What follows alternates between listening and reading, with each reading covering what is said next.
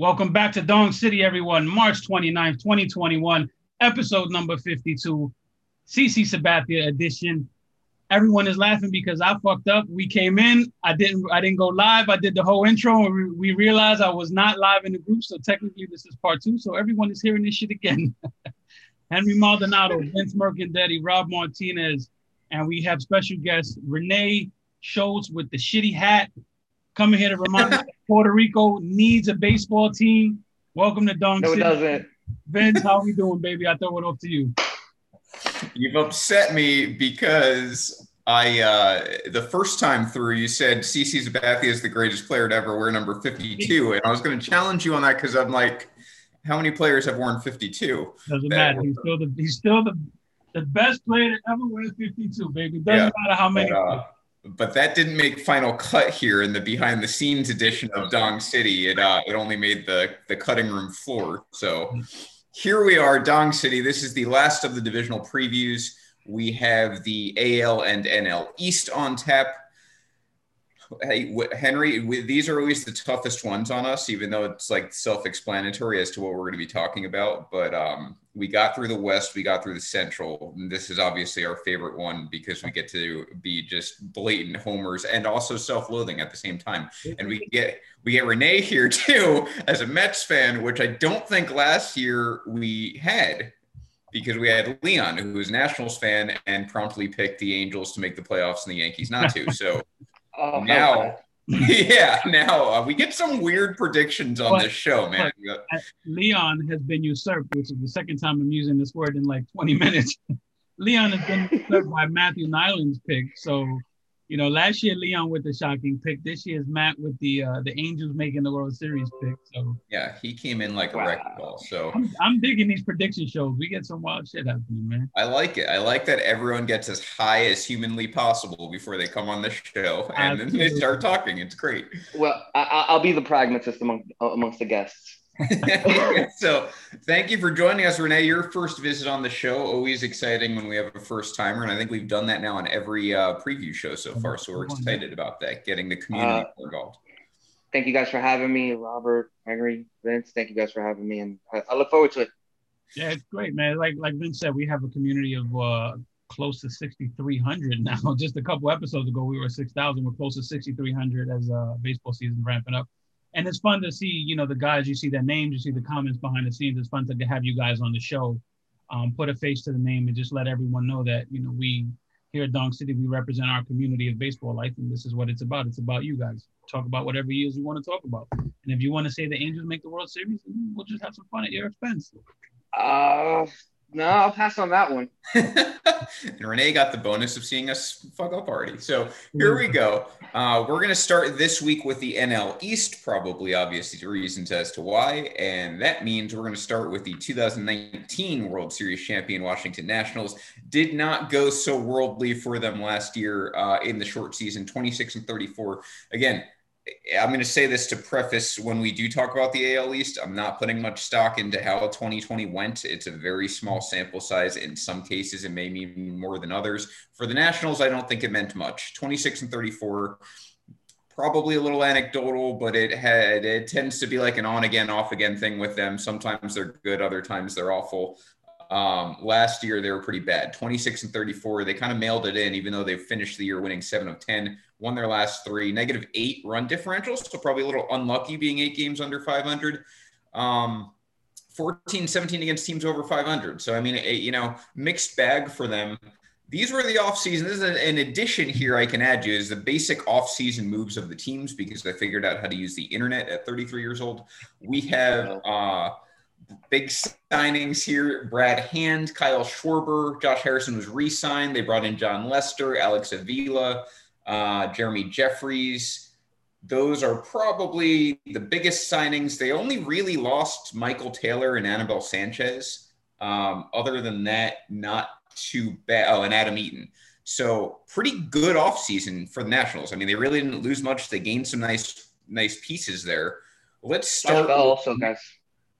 We're gonna we're gonna break you in here, Renee. Let's start with the Nationals. You're, I'm guessing, arch rival at this point. What uh, what are your thoughts on them for 2021? Uh, I think they're to be a good team. I, I think just generally speaking, uh, the NL East is probably to be the probably the most competitive uh, division in baseball. Um, Nationals, Phillies, obviously the Mets. Um, I, think that the Nationals have have a couple of things that, that they need to just address. Um, bullpen is kind of okay. I think they made improvements, but um, Juan Soto, what, what, can you say? What what can't you say about him? He's always going to be dangerous, and he can carry a team offensively for a month to six weeks at a time, and and they are a dark horse in that division, along with I guess a couple other teams. But um, yeah, I, I think the Nationals are going to be definitely going to be above 500 at or around.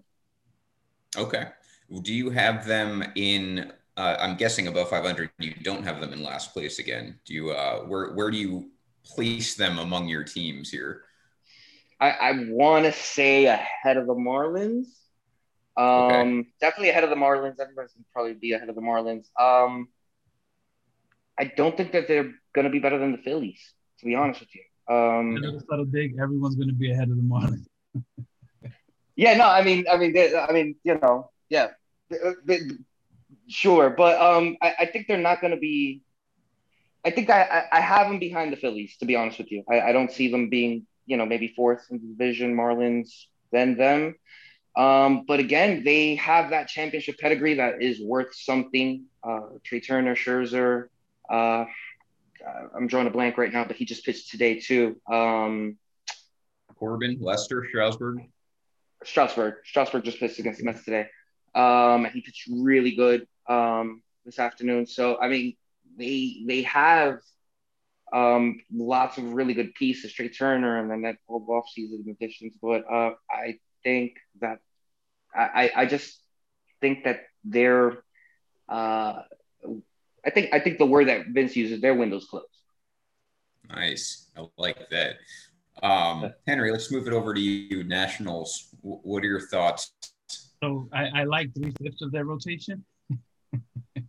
I, I, don't know. We, we don't know what Jon Lester is anymore. I mean, I like Scherzer. I like Strasburg. I like Corbin. I, I love Corbin in the number three spot. I always did. I think he fits them perfectly. Um, I, I don't like the back end of the rotation. Their bullpen, I think we're going to see a lot of what we saw last year. We're going to see a lot of, uh, you know, ins and outs, rotating, uh, you know, revolving door. Daniel Hudson's their closer. Will Harris is inconsistent. They did get Brad Hand. After that, it, it's just a steep drop. It's those three guys, and, and, you can't spend the whole year just doing that with your bullpen. We saw what happened um, with any, any team who tries to do that. Last time the Nationals won, what they ended up doing, they using they were using starters as relievers because they had no arms. You can't do that. You can't keep doing that. I love the addition of Josh Bell and Kyle Schwarber um, to go with Trae Young. Trea Turner, Trae Young. Sorry, I'm thinking uh, Step Back Podcast Friday nights. By the way, um, Trea Turner, not Trae Young. Although I'm sure Trae Young could probably play baseball. But you add to that to that um, that lineup. You know, you have Robles, uh, Juan Soto's probably the best overall hitter in baseball. It's a nasty lineup. Um, Carter Kieboom, what is he? Who is he? What you know? What is he really? Is he going to match that ceiling that we all think he has? I think he was sent to the minors. Um, I have him here on my depth chart as playing third base, but I think he was sent to the minors. Um, they're going to slug. I, I do not like their outfield defense. Victor Robles is going to be getting gifts all year from Schwarber and Juan Soto because he's going to be covering a ton, a ton of ground in that outfield. Um, I have the Nats coming in at third place in the NL East. Yeah, I'm, I'm kind of with both of you for different reasons. Renee, you brought up that you think this will be the most competitive division. I think competitive is the perfect word because I don't think it's it's got it's got World Series competitors in it, but I don't think at the top, it's the most dominant division. I do think one through five, it probably is. Um, there's no team here I would say is going to lose 95 games. There's probably no team here is going to lose 90 games, possibly, unless someone just mails it in, which is always possible. Um, the Nationals, with that context, worry me for a few reasons. And, and I, it's weird. I, I go through these phases where you know I reflect on these teams. We get up to the show, and then it's like, all right, I got to really just buckle down and make a decision. Um, I had the Nationals anywhere from first to second to third to fourth. Uh, I think I'm going to settle with Henry at third. And the reason is this you look at that one through three, it's still on paper one of the best in baseball. You got Scherzer, Strasburg, Corbin. And then you have Lester and Ross, who are, you know, four and five or four and five. I think they can slot in there. I don't think it's too bad. I don't think it's great. Uh, bullpen is always seems to be a struggle. Will Harris is hurt. Um, I forgot, by the way, Josh Bell, probably their biggest addition. He's he's at first. I, I love Josh Bell.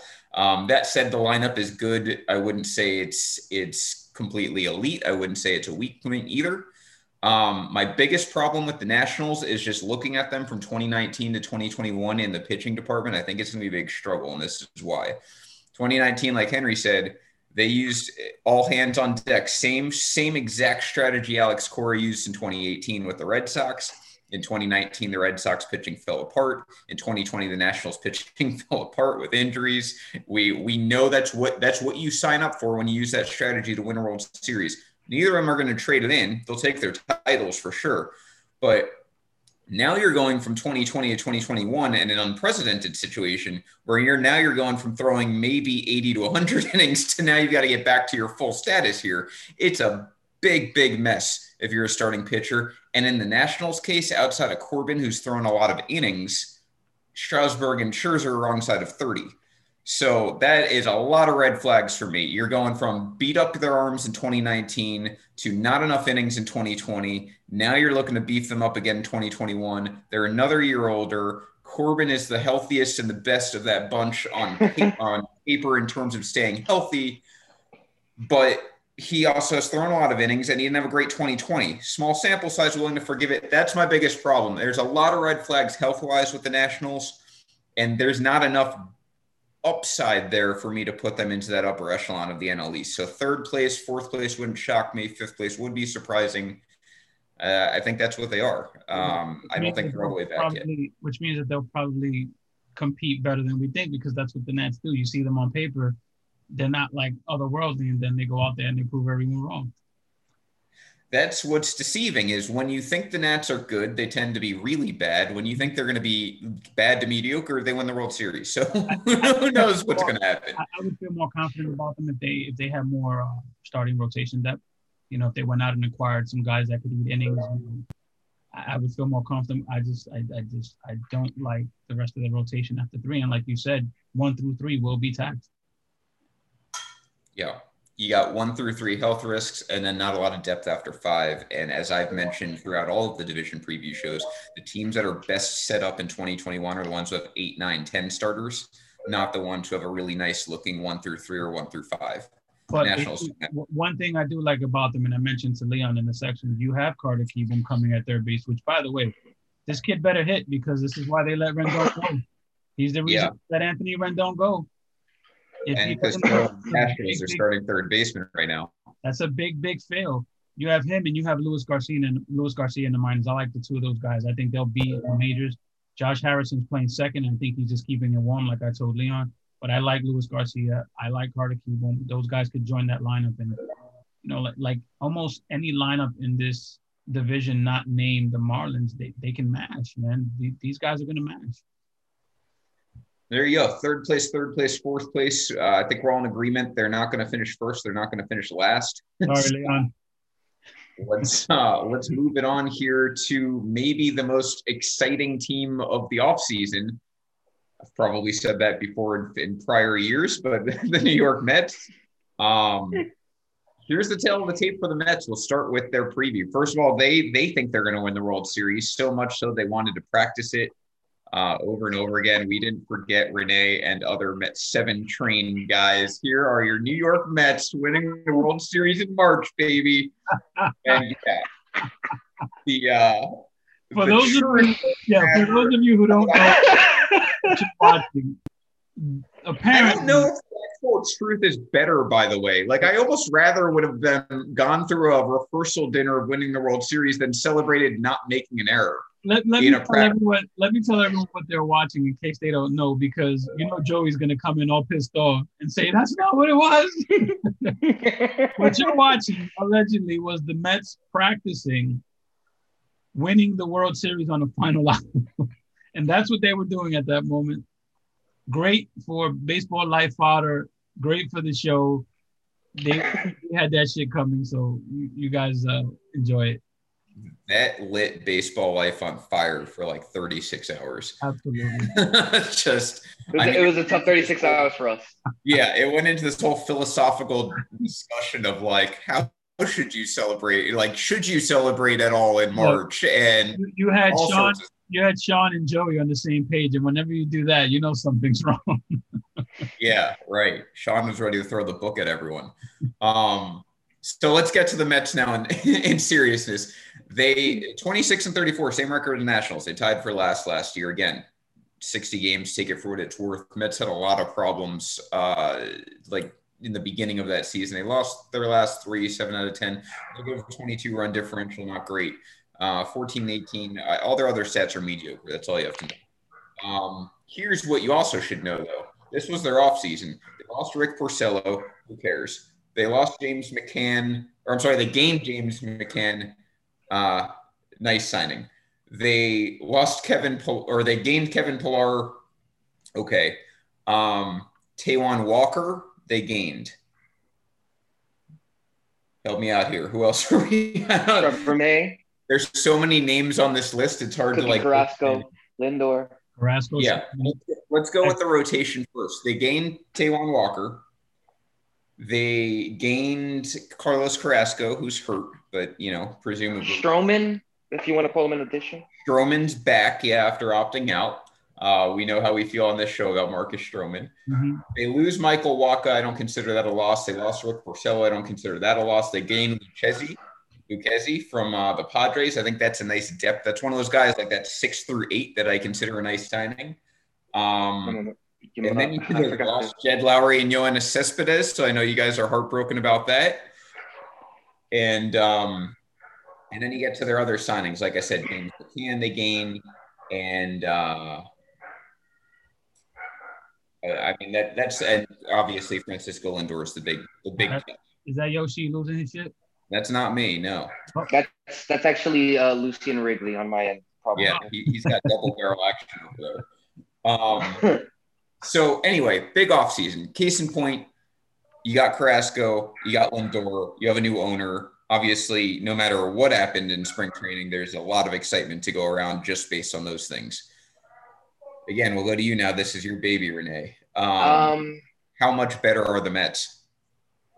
I think we're 90 win team. I fully expect us to be in the running for the division uh, for the most for most of the season, and uh, I really think we're going to be a wild card team. Um, as hard as that is uh, for me to say, I, I really want them to win the division. I'd rather them win the division, but I I think there are other teams that are going to be better. Um, I, I think we all know who we're talking about there. Um, but I really think we are a lot better, top to bottom. I mean, to your point with that seven through eight or six, seven, eight pitcher, we got the kid uh, Jordan. I don't want to butcher his name. Uh, with the Y, uh, Yamamoto? Yamamoto. Thank you, sir. Yeah. Um, I- he's pitching really good. We got the Trevor May. Um, not not the Trevor we wanted, but the Trevor we got. um, we got uh, Cookie Carrasco, which I think his hamstring is going to hurt us, and I think that is probably going to be you know those two or three games that I he might have pitched probably is going to cost us the division at the end of the season. But um, he's going to be out for some time, I think. Um, but we get Noah Syndergaard back sometime in, in May or June, so I'm really excited about that and what he's going to bring to the table. I don't care what anybody says. Jake is the best pitcher in baseball. Period. Uh, I'll, I'll go to the wall with for that. Um, and uh, other than that, really, I I think we're going to be a 90 win team. We're, we're the excitement. I think it shouldn't be understated um, with with Cohen. Cohen is, is Steve Cohen has been a breath of fresh air for for Met fans and just for baseball in general. The way he in, interacts with with with us, you know, the, Met fans on Twitter, um, and I'm really excited for what can happen. We can be very good um, if Edwin Diaz gets his act together. Because if I see him in the street, we're gonna have a disagreement. Um,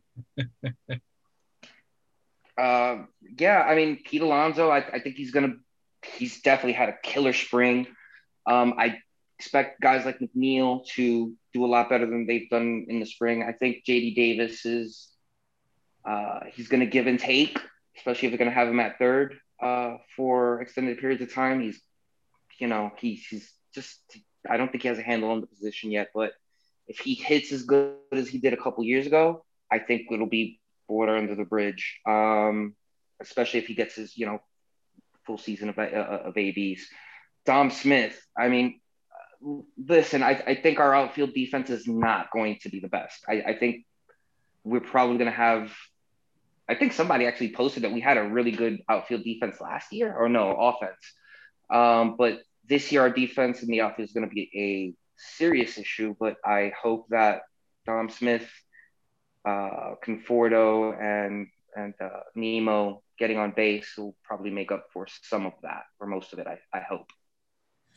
Yeah, I, I think that's well said. Uh, you, this is a team that has taken a definitive next step from the purgatory that is 75 to 85 wins in my mind to a team that can win 90 games. If you win 90 games, you're probably getting a wild card spot. I think that's where the Mets are my excitement for them tempered a little bit with the Carrasco injury, and it's not just because of the time he's going to miss. It's also just because the general nature of Carlos Carrasco. You never want to start the season with an injury because he's pretty naturally injury prone at this point in his career, um, and that's not all his fault.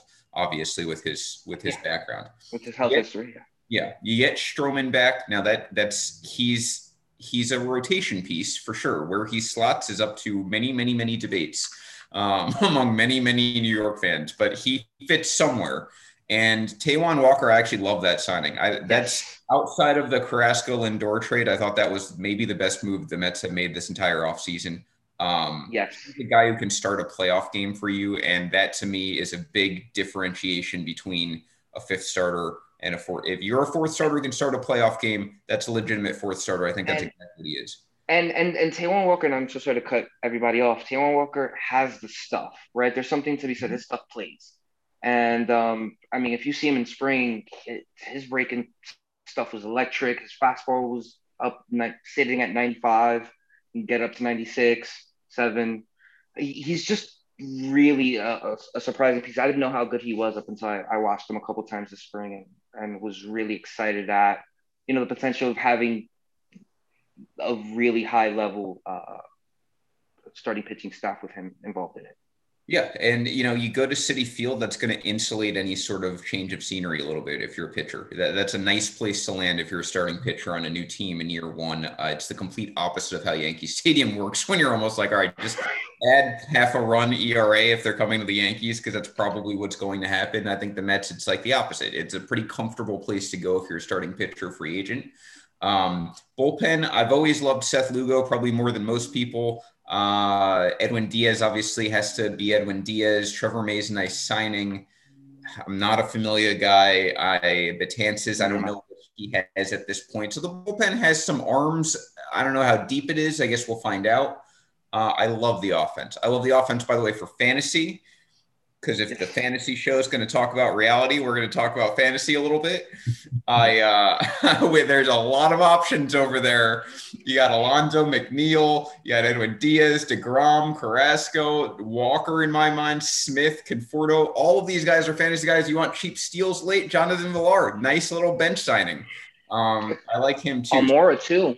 Yeah, it's a it's a very it's a deep offense. I think it's a well balanced offense, which. Uh, really this team reminds me so much, and I'm not saying it's going to have the same outcome. It reminds me so much of the 2015 Mets in that you have the potential for a very good playoff rotation. You have the potential for a 90 win team, which they won 90 and, and won the wild card in, in uh, 2015. You have the potential for an offense that can translate into the postseason. I think that's the best case scenario is if this team does win a wild card, does win 90 games, gets into the playoffs, that can be dangerous if they're healthy.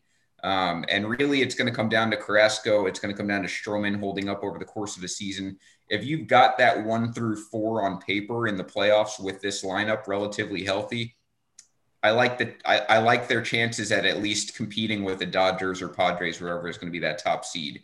So that's where I'm at with the Mets. Definitely second place. I mean, I agree with you, Renee. I think they're a wild card team. Henry, what are your thoughts? Finish up the Mets. I absolutely love the Mets team before Carlos Carrasco got injured. Yeah, that's a, it's a big blow to a team like that. In, in all honesty, I, I, was going to pick the Mets to win the division um, if you have Carlos Carrasco on this team. I think having Carrasco on his team, you're able to bump a guy like Taijuan Walker because you guys are butchering his name. So it's Taijuan Walker. there you go. Yeah.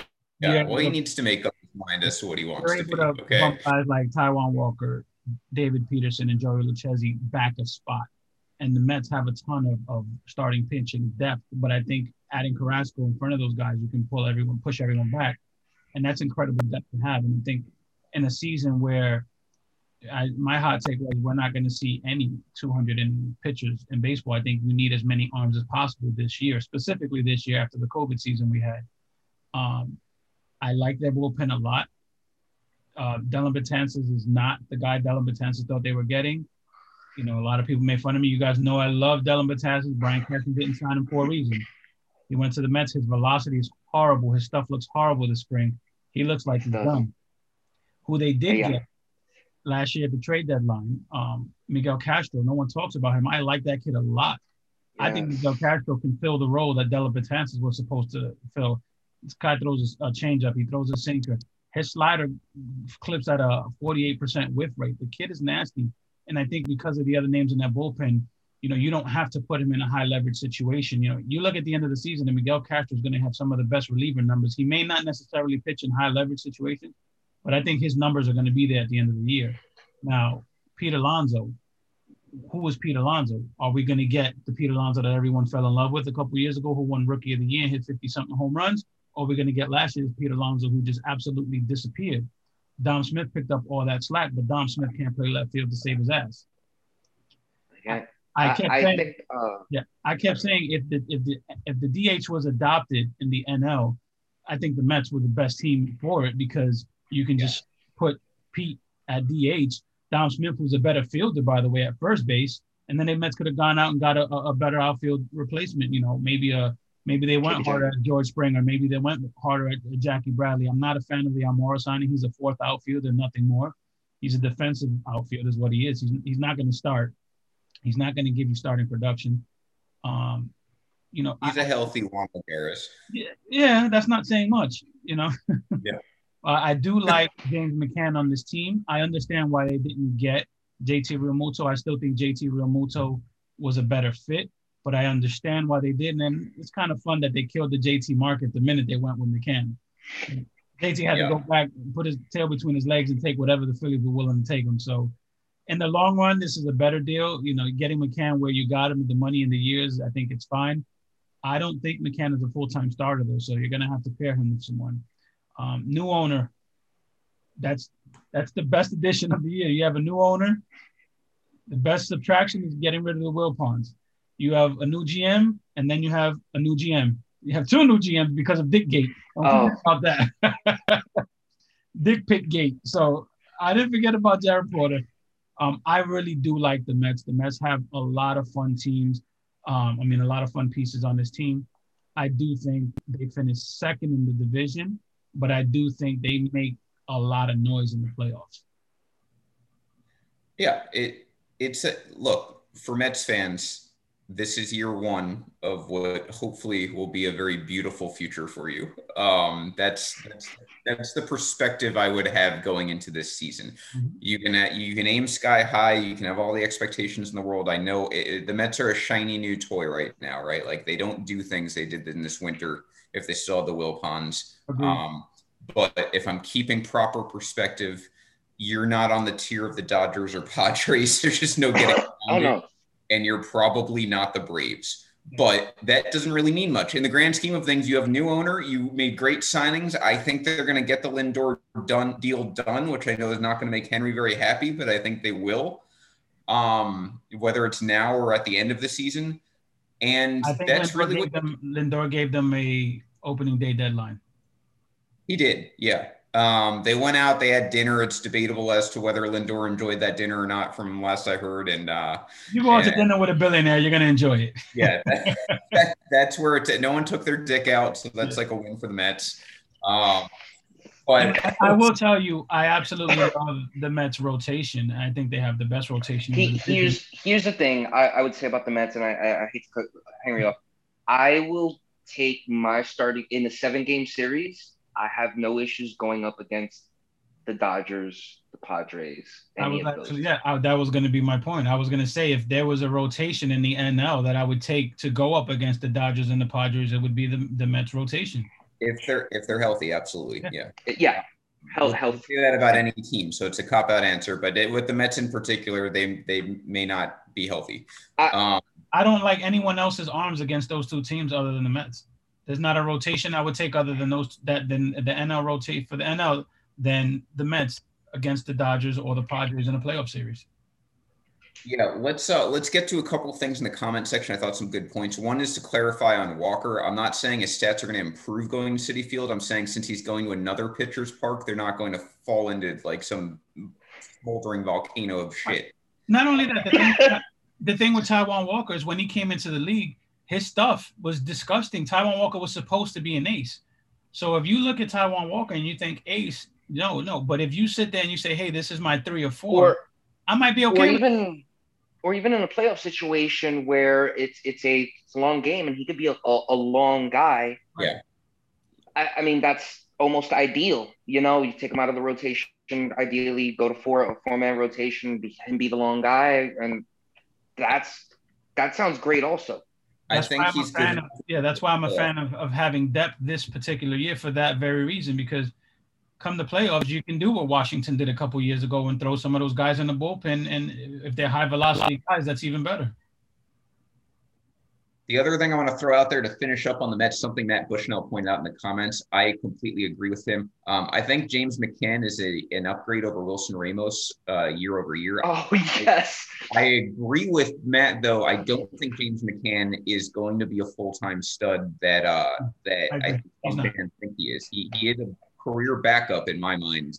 Um, I didn't think the contract was great, but he is an upgrade. So, so you look at it like that. But I completely agree with Matt. I am not that high on McCann as far as production goes, but he is better than what they had. So this is why I kept saying to me, George Springer and JT Realmuto fit them perfectly because you can move Nimmo to left field.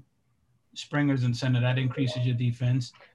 And then you have, yeah. uh, you know, the best catcher in baseball as your backstop. Yeah, I think McCann's uh McCann's value is more defensive than him being able to call a better game than Wilson Ramos ever could. He's got to be able to yeah. play over hundred games though. Well, we, we had that issue with Wilson and we were able to nurse him yeah. through. So, and I mean, Wilson how, had. Remember how bad you guys wanted to get rid of him though at the end. I, I don't. Yeah, I mean, but he he wasn't as bad as I think people remember him to be, especially that first season when he was with us. He he wasn't as bad. He, By he was way, healthy and. By the way, there is there is one thing that gives should give Mets fans hope. So when Steve Cohen bought the team, right away the Jared Porter shit came out. I thought the Mets handled that perfectly. Then a couple weeks oh. later, the GameStop thing came out where Steve Cohen lost like a, a couple billion dollars. You know, when the hedge fund he had was was the one who took the beating and I, came through that unscathed. So I really like the you know the, the energy that the Mets front office is giving off right now. I think that that should you know calm Met fans' fears from what they had with the Wilpons. It feels a lot more of a competent front office, uh, at least this this off season. Yeah, uh, they hit the nail on the head. they, they showed competent competence. That is an upgrade. Um, so there's the Mets. I have them officially. I think we're probably all in agreement here. I've got them second place wild card. Is that what everyone's got? I got you. I I think so. Yes. Let's move on to uh, maybe the only other team people can possibly make an argument for a wild card. That is the Philadelphia Phillies, one of the more interesting slash boring teams in baseball. Um, 28 and 32 last year is the definition of mediocre. They finished one game out of a playoff spot for what it's worth. Lost seven out of 10, very Phillies fashion end of the year. Negative five differential, very 500 of them. They were 9 and 19 on the road. That's notable. And 13 and 20 against teams over 500. This was Joe Girardi's first season. Uh, bullpen was a complete historically bad disaster, which is not very Joe Girardi like. Um, and now you've got the Phillies. Interesting offseason for them. They add Archie Bradley in the bullpen. They add Tony Watson in the bullpen. I think I like both of those signings. Um, they, they got rid of Tony Watson. What's that? They got rid of Tony Watson. Oh, they got no, no. Yes. I believe they cut him. Oh, oh, you mean now? I thought, yeah. All right, yeah, minor league deal, yeah. Um, well, that's a shame because I really like Tony Watson as a buy low. but uh, they've got Archie Bradley, and um, you know, not too many big signings. they lost Jay Bruce. He's now going to be starting first baseman for the Yankees, for what that's worth. Yeah, but they bring back Realmuto and Didi Gregorius. I think those were probably the two biggest moves organizationally. Um, and adding Bradley obviously addresses the bullpen to an extent. They also uh, what so Brandon Workman they lose. Mm-hmm. I forgot they traded for him. They lost him to the, to the Cubs. So uh, and then they signed Hector Rondon. So the bullpen to me is still crap. Their rotation is Nola, who you you hope is going to stay healthy and ace like. I think he's got it in him. Wheeler is the two starter. Zach Eflin three. Matt Moore and Chase Anderson. Then you've got a bullpen of a lot of spare parts and Archie Bradley and Brandon Kintzler. Uh, and then you've got an offense that's got Andrew McCutchen starting, Adam Haseley's in center, Brad Miller right now is in the mix somewhere. Segura's over. I mean, this is a very motley team. I think that, that's where I'm going to leave it. Um, I'm not big on the Phillies. I kind of laughed out loud whatever that post was in baseball life. The Phillies, I think, beat the Yankees and like one hit them or something in spring yeah, training. That was like winning the World. I don't know what it is about these NL East teams winning the World Series in in March, but it seems to be a trend. Uh, that was their celebration. This is a lot of mixed parts for me, and not in a good like Gi- Giants dynasty way. This is a lot of mixed parts, and like it's got the potential to be pretty ugly in this division and I've got them for fourth place, pretty solid. Um, Henry, I know you're not big on the Phillies either, so we could start with you. Uh, I know a lot of people, and if you do a, a, little research, a lot of people are picking the Phillies to to do something. I I don't see it. You have one superstar, and then you have everyone else. You have Bryce Harper, who is the absolute stud of that team. Then your biggest superstar after that is Joe Girardi. I mean, that's it. J, when JT Realmuto yeah. was your second best offensive player, you have problems. And that's where they sit at right now. Their bullpen is trash. It's a bunch of shitty guys. And the only thing that'll save them is that there's one thing Girardi does really, really great, and it's manages a bullpen. Um, they only have one lefty reliever. They sent down Jojo Romero, which I don't know why, but they sent him down. They the only lefty reliever is Jose Alvarado. Um, I, I don't like it. If you look at their rotation around the diamond, you see a lot of nice parts that would fit teams who are competing. So you give me an Andrew McCutchen here, you give me a Didi Gregorius there. Those guys are part spare parts on other teams that are competing. Like you said, you these guys are all on the same team. Jean Segura, come on, stop. I, I, just don't see it. I think the Phillies finishing fourth. I, I don't see them making any noise uh, Bryce Harper, JT, and and that's it. I mean, I love Didi Gregorius, but Didi is what Didi is. You, you know what you get from Didi. You're gonna get pop in that ballpark for sure. You're gonna get an okay average. He's gonna strike out a ton. I, am just not a fan of what they did in terms of position players. Alec Bohm, um, third base. I, I, I don't I don't like this team. Like you said, Andrew McCutchen's a starting left fielder. I'm I don't like this team. I, I, there's nothing about this team that I like other than Bryce Harper. I, I know. Aaron Nola? I know one thing you. Aaron like. is an absolute stud, and I know a lot of people think he's not. That kid is an absolute stud. Zack Wheeler's not a number two. No. I don't give a fuck what no one says. Zach Wheeler's not. You you put Zach Wheeler number three, number four, different story on a different team. He's not a number two. I was gonna say I think Wheeler is a four on a World Series contender, three on a playoff team. He's not. Zach Eflin, Matt Moore, stop. Like, come on, th- th- those are spare parts. Those aren't main cogs, and, and I don't like what they're doing. I, I don't like what they're doing. I don't know where they're going. I, I just don't see what the Phillies are doing because their payroll's pretty up there too. So it's not going to be Henry. There, there's one guy you do like on this team. Who's that? And he is the fourth string backup third base and shortstop, according to ESPN. Mr. Ronald Torreyes Ah, is on that big toe, big toe. Yep. Look, I'm, a landing spot. I'm shocked that the way they put guys together on this team that he's not starting on this team.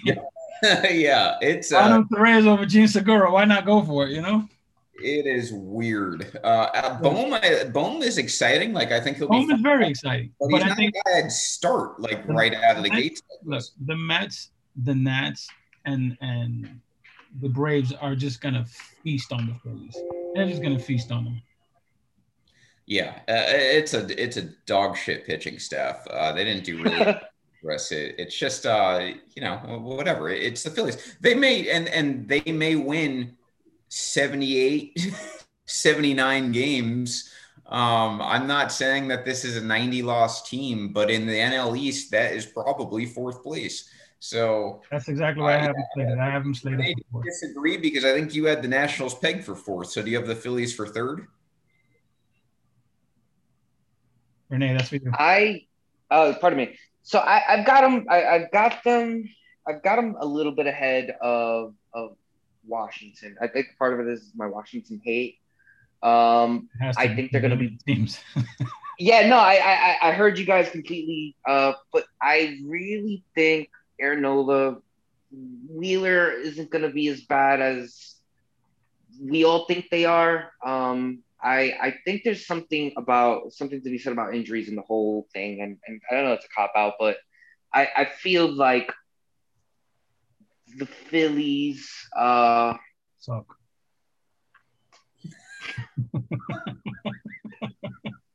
By the way, if you're in the comments, please uh, make your case for the Phillies. I'm curious if yeah, I, I, I, I think they're gonna be. I, I think they're gonna be okay. I think they're gonna be better than Washington. I think they're gonna surprise, but it's not. I, I what are we? We're splitting hairs here. The 80, 80 wins, 82 wins, 83 wins. I mean, after 162 games, I, I don't want to be the one that argues. You know, one team is better than the other on account of three or one or two, three games uh, in the standings. So um, if you're asking me who's going to finish ahead of them, you know, who's going to finish ahead of, uh, you know, between the Phillies and, and Washington, I think it's going to be the Phillies, but uh, I think the ballpark plays okay, just given kind of how they're hitting and, and how they're set up. But I, I, I don't see them being great or being in the in the wild card discussion anytime after the All Star game. Check this out. Check this out. Phillies, and I think Andrew nailed it. The way they spend money sucks. Check this out. The Phillies are slated to spend 177 million dollars this season.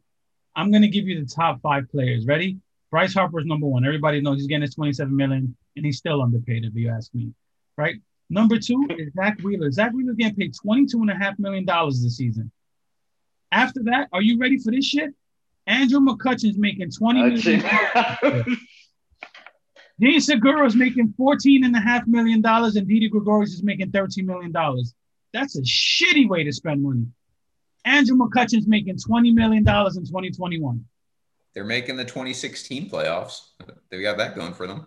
This is uh, ridiculous. and I, I'm going to ride Sandra all year about this team being so bad. It's going to be so fun. She's going to block me. She's going to delete my Check, name. check out my comment. I don't know if the comment came up already, but yeah, we met for the first time. Me and Sandra and Wendy and everybody. We met for the first time in AC, and she bragged so much about the Phillies beating the Yankees in spring training. I'm like, what? it's a little thing sometimes. with the Yankees in four games last year, while the Yankees went on to the playoffs and the Phillies once again missed it for like however many years in a row it's been. Uh, yeah, I don't know what Let Phillies me- fans weird Let me expectations. repeat. I'm going to repeat this. Zach Wheeler is getting $22 and a half million dollars. Andrew McCutchen is making $20 million.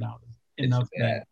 It's bad short term and long term because their farm system's not even fantastic. You know, if you're a team like this, you need that next push. They don't have it. Andrew O'Sullivan sums up nicely. Phillies are kind of like the Angels. They're the East Coast Angels, spend money in all the wrong places. They've never built up their Mhm. farm team. They never got the core that they needed from their farm. I, it's it's not good. Let's move on. I on. tell you, if they want to, they want to, you know, restock their farm system, I'm sure the Yankees got a few guys they can throw their way for Aaron Nola. yeah, we'll see. Nola got the Severino contract the same offseason. Uh, it hasn't really worked out for either team. But Well, um, Actually, he got less. He got four year, 45. Yeah, let's uh let's move on to the Marlins. Maybe the surprise of baseball last year. Thank you, small sample size. 31 and 29. They made the playoffs. They won a round of the playoffs because they were blessed enough to uh, play the Cubs, who did their annual scoring in October dance. And uh, they finished just four games behind the Braves, again, over 60 games. Here's what's funny two games over 500, a negative 41 run differential, which would rank you third worst in the NL. and then they made the playoffs last year. They are the definition of small sample size, 9 and 14 against teams over 500. And uh, I mean, here, here are your Marlins, man. I, I talked about how some teams are more impacted by the short season than others. This Marlins team is a last place team dressed up as a second place playoff team based on the 60 game season. And for that reason alone, I know that there's major, major regression over 162 coming for them. But let's go through their offseason. Very Marlins like. They added Adam Duvall and Anthony Bass, um, Ross Detwiler, and Gio Gonzalez. Those were the really big signings. They lost Jose Urena. And um, and then they also lost Kintzler, Stanek, Nick Vincent, Matt Joyce. I don't know why Nick Vin- Nick Vincent's there, but um, and Drew Steckenrider. So it's it's a last place team. I don't think we have to spend too much time on the Marlins. It, look, they've got good pieces. I still like their farm system. Uh, you've got Bleday and Jazz Chisholm's going to be starting. He was just named the starter. They, you know, help is on the way. This is another Obama team, um, but it's not there yet. And this team's not going to compete in the division like this. Uh, they are the best candidate to lose 90 games. So I'll give them the benefit benefit of the doubt. I'll say lose 89 and uh, and that's where it's at for me. They are a last place team by default, and great for Don Mattingly and his team last year, just getting some exposure in in some fortunate circumstances. But this team's not going to be competing this year. Anyone disagree with that? I don't disagree at all. I will say one thing I do like about this Marlins teams is what they're doing with their rotation. I think they're bringing up all their young guys and they're letting them get their shit now. I will tell you the Marlins will have the best rotation in two years. Uh, the future is a whole whole different story. Pablo Lopez, 25 years old. Sixto Sanchez, 22. Sandy Alcantara, 24. Elieser Hernandez, 25. That rotation in a couple of years is going to be the best rotation in baseball. Those guys are nasty and they're coming. And I like that they're just bringing them up and letting them get their innings and letting them get their shit rocked out of them. They're going to finish last place for sure. yeah, this is a this is an audition year. But I like uh, I do like what they're doing. Let, let me they've acquired a ton of talent since Derek Jeter, the GOAT, took over the team. Um, they've made some smart trades. They've loaded that farm system. They've got a shit ton of international spending money. They're doing it the right way. And the Yankees will go 500 against them, guaranteed. Even if they're a last place team, even if the Yankees win 100 games, doesn't matter. They'll go 500 against them. Um, yeah, it's a team. It, this is a team that's going to be scary, I think, in a few years. And they're one of those under the radar ones. We talk about the Padres a lot. We talk about the White Sox a lot and the futures that those teams have. We even hear a lot about the Orioles and what they're building. We don't hear that much about the Marlins. And I think it's a mistake because they're building around pitching, which in that ballpark they should. I know it's more of a hitter's park now, but I'd still build around pitching if I'm the Marlins. And that lineup is going to be a lot different in a couple of years. It's got a good mix right now of veteran leadership and, and young talent, and it's going to be more towards young talent with some good hitters coming up. Um, I love the future of the Marlins. I don't love them this year at all. Renee, so I, I, do, I do want to touch on something here. Uh, Ming-Na, first uh, female uh, GM, I believe. Um, I remember when we signed Brodie, I was one of the first or the only people who wanted Ming Na to be our general manager uh, when she was available. And uh, I think that is a very, that's something that won't bear fruit for a couple of years, but I think it will soon enough to, to Henry's point. The future's the future. We don't know, but she's, uh, from everything I've read about her, she is one of the brightest baseball minds in the sport. And uh, kudos to Derek Jeter for you know signing her and giving her the opportunity uh, to be a general manager. Yeah, absolutely. Uh, you know, Marlins saying doing Marlins things meant something entirely different five years ago. Um, they are headed in the right direction. Now they're doing stuff that I think is impressive. They're they're it was very controversial when they did things like traded Yelich and traded Stanton. And you can argue they didn't get the greatest returns they could for the talent that they had then. But the direction they're going in, the way they've handled this organization, the future outlook, the farm system evaluation, all of that very bright future. Um, so I, I, you know, this isn't the year though. I, we do all have them in last, right? Because oh yeah, by my math. Yeah. Okay. Fair enough. Uh, let's finish up the NL East here. That is the Atlanta Braves division, defending division champs. They came within a game of the World Series. Any other city sports team, they would have finished that series. Dodgers don't win the World Series, but because it's Atlanta, they blow a 3 1 lead yep. uh, and they lose seven. It's what the Braves do. They're never going to escape it in my book ever. But this year, they're good again. Um, definitely have to be, I would think, the odds on favorite to win the division again. Their offseason pretty good. They had Drew Smyly for what it's worth, probably to too much money given how the rest of the offseason played out. He was like the first player I remember being signed. Um, they had Charlie Morton, who, you know, I think he's still got something left in the tank. They had Jason Kipnis, nice veteran, veteran guy to have.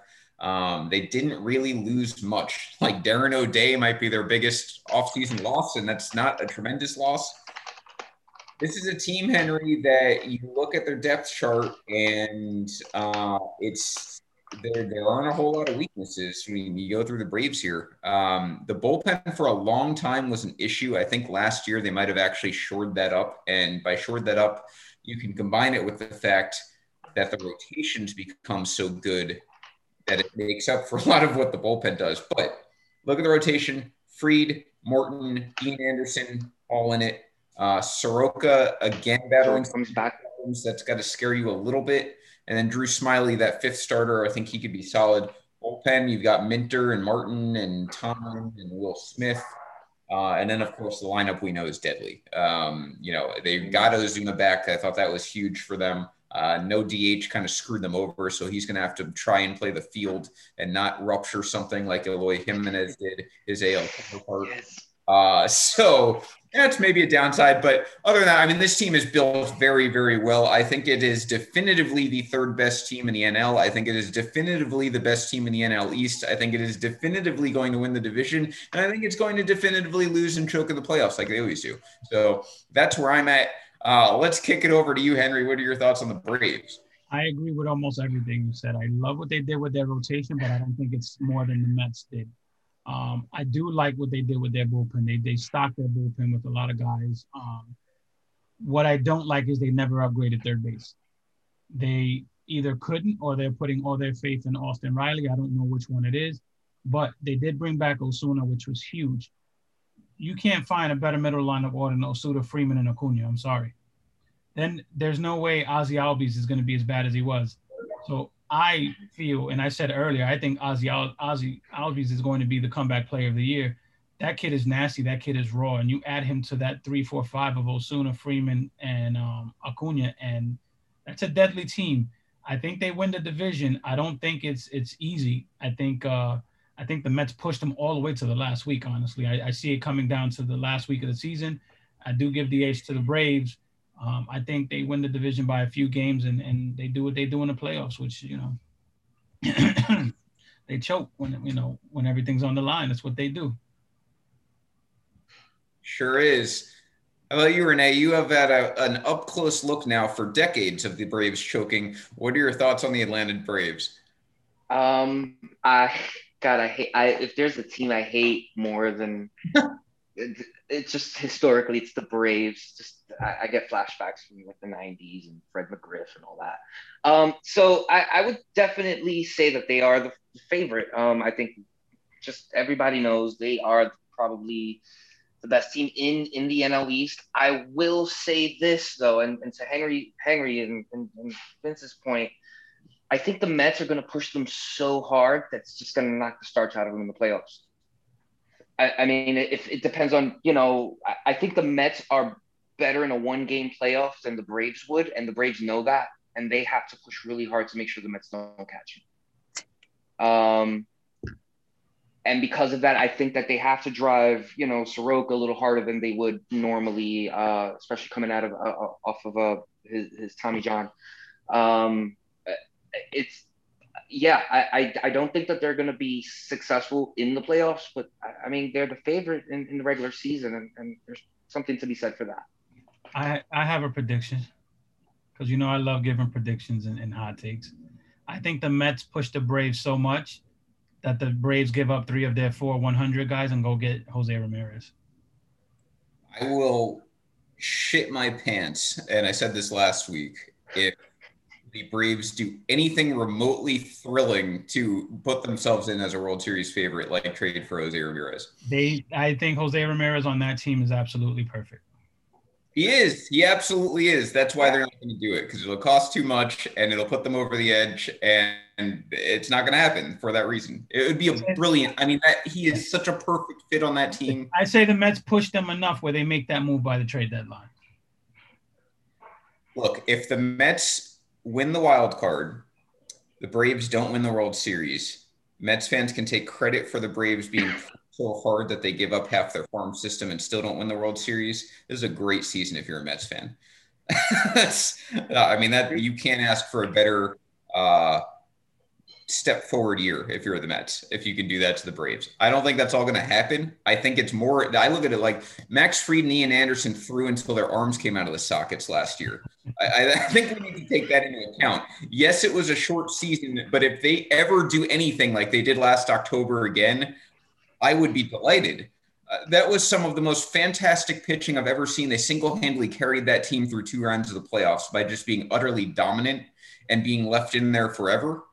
Um, that worries me. Even with a short 2020, these are young arms who pitch deep into the playoffs. So that that time off from late October until a regular starting period is still not as long as normal guys get. They usually get an extra month to rest. They're young arms, and now you're asking them to pitch a full season. Of course, they won't. I mean, they're going to have an innings limit. But those are the things I look at it from the Braves. That that's where the weaknesses are is what do you what are you going to get from those guys if they hit their actual rookie wall in their second year because it's their first full season? Something to worry about, and they're not going to make that big move at the deadline. They're just not going to do it, whether it's a starter or whether it's Jose Ramirez. I think they do it. I think it gives them the best infield in baseball.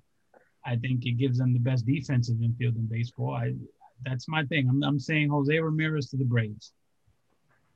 That's my big trade at the deadline. I like that. Um, I'm, I'm catching up on the on the comments here. We got Pedro listening in. I'm happy to hear that. Hello to Ozzie Guillen Jr. Um, I'm listening to the show right now, mainly to troll about the Yankees. It looks like, but I'll allow it. Um, Ozzie, man, he was supposed to. Man, look, Ozzie, check your messages, man. We were supposed to do some stuff together. Well, that's I'll leave it there. so, um, and he came in right on right on the NL East talk. We just finished the Marlins. I like that. I respect that. I just saw, nice. I just saw a comment here uh, from Andrew um, O'Sullivan. How about a Mets uh, Padres wild uh, was it wild card uh, game? That would be wild. I think that is as much of a lock for a wild card matchup as we're going to get. I don't think there's an AL one that's more obvious. Yeah. Um, that That's what it would be. You get what deGrom versus. Uh... Oh, look, and there's remember I've been arguing for more than a one game wild card. Then you know I, I won three games in a wild card, and, and you get that matchup, and you want that in three games. Yeah, let's rant about that real quick. Two things about the playoffs. Um, one is that if you're not going to expand it to a 14 or 16 like we saw last year with the 16, you should at least have a three game first round like they did last year.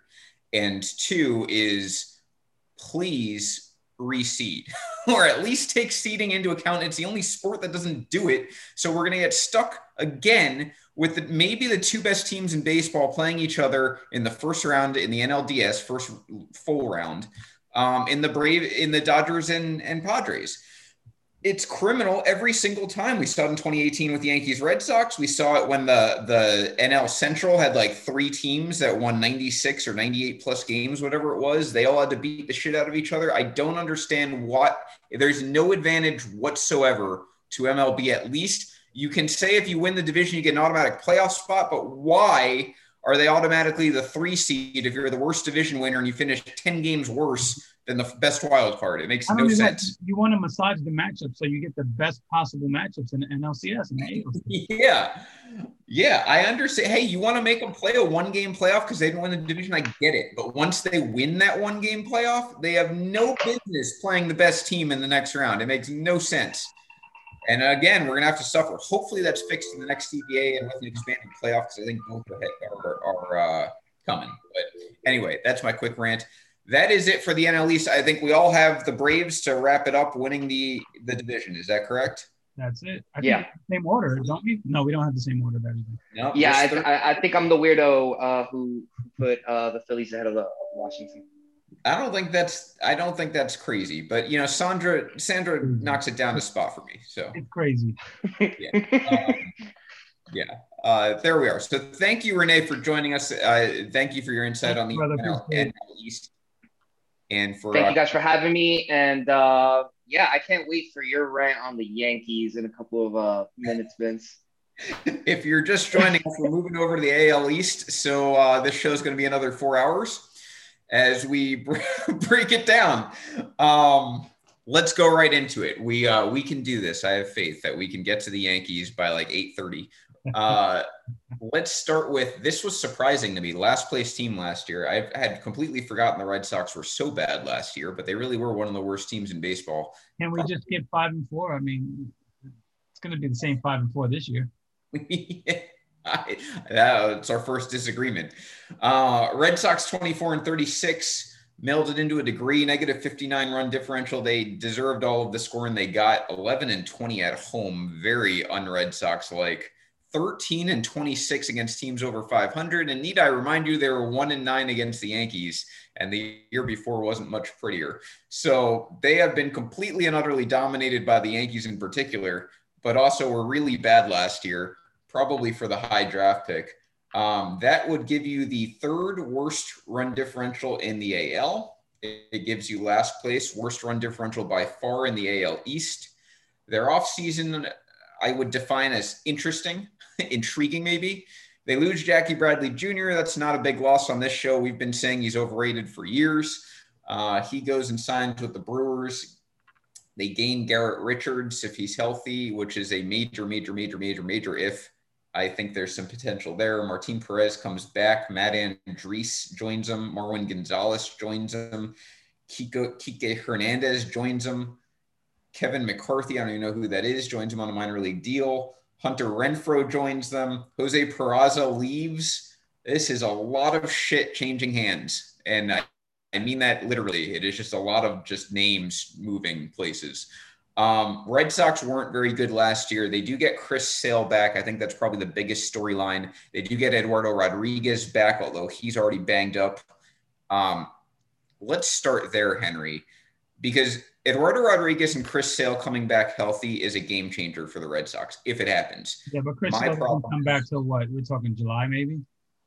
Chris Sale got his Tommy John, I think, in like March. So we're probably looking at like late June.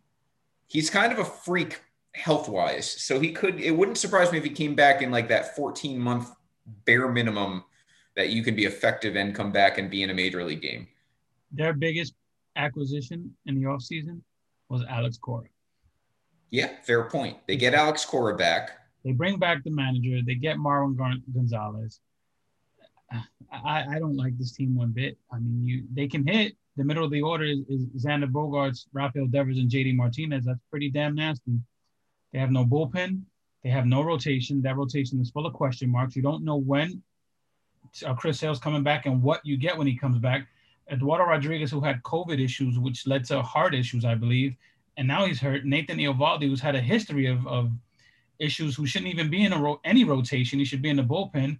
There's nothing about this Red Sox team that I like one bit. Oh, I'm sorry. Bobby Dalbec is on the team, which the fan said will be the AL Rookie of the Year, which is also laughable. I like Bobby Dalbec. Kid hits a ton of home runs, strike out a ton. He's not going to be the AL Rookie of the Year. Well, I'll, I'll say this about Bobby Dalbec. He's a smart guy. Uh, smart hitter. He he's like Aaron Judge in that regard. I'll always defend him a little bit because I think he has the power to adjust and lower that K zone, that K rate. Now his K rate was over 30%. That's not I good. I think it was closer to. I think it was over forty percent. Yeah, it- I mean, it was it was basically Aaron Judge in 2016 in that call up he had. Um, that's a can he pull a Judge? Yeah, sure, maybe. But to think he's the odds-on rookie of the year favorite, I wouldn't rank him in my top three. Um, plays good defense, probably starting at first. That kicks Chavis out of the starting lineup. Kike Hernandez. Listen, I mean, look, the Red Sox aren't there yet. I, I think we can leave it at that. Nate Eovaldi's pitching opening day, like you said, Henry, he should have been their closer last year. He should be their closer again this year for both his health and his effectiveness. They get Adam Ottavino. Good luck. I have no idea what Ottavino is at this juncture. I don't know if I don't know what it is about Ottavino, but that slider just disappears eventually every year. I think he's more valuable to them than he was to us. Yeah, I, I think they'll get more out of him than, than we did. Um, Eduardo Rodriguez, legitimate on a human level, not a arch rival level, worries me. Um, I think that whatever's going on with him physically is not something I just poo-poo as a 2020 problem. He, he there's some there's some red flags there. I'm concerned about his health at a major league level. It's not like we haven't seen freak stuff like this happen. Um, he is one of those. If he comes back healthy and effective, I'll believe it. it. It's not a guy again going to fantasy. I would draft this year solely because I don't. I, it's not a given he's going to come back healthy, or effective, or both. Um, Eovaldi again, we talked about should be in the, and the rest of it is just total flyers. Garrett Richards, if he stays healthy, he's never healthy. Martin Perez is utter garbage. Uh, usually they stay healthy. trash. And Nick Pivetta, I love his arm, but the guy is a complete, complete question mark. You have no idea what you're going to get from him. Yeah, you do. You get a guy that should be in the bullpen is what you should get. You you get a guy who could strike out 13 one night and then he could walk 13 the next night. Take away um, one of his pitches and put him in the bullpen. He'd be a dominant reliever. I, yeah, Pivetta and Eovaldi in the bullpen's not a bad idea. And speaking of the bullpen, you got Barnes, you got Ottavino, you've got the Japanese import Sawamura, Darwinzon Hernandez, good arm. Um, so far, I haven't seen anything but a blazing fastball. I don't know what his second pitch really is. Ryan Brasier has been Brasier has been good. I don't know how long that's going to last. And then after that, it's it's more guesses. So they have some arms forming, and if you get Sale and Eduardo back, like I said, it's a huge difference in the future. But that future is not this year. They'll be mailing it in, I think, by the time Sale's back to his dominant self, if it happens. You can start to think a little bit about 2022, especially because they're going to have money coming off the book, or they have money off the books. They can spend big the next two winters. I don't think this team's ready until 2023. That's my personal opinion, and that's if they rebuild correctly again. I don't disagree, which is why I don't have a clue in my mind why Alex Cora would go back here. There's nothing there for him.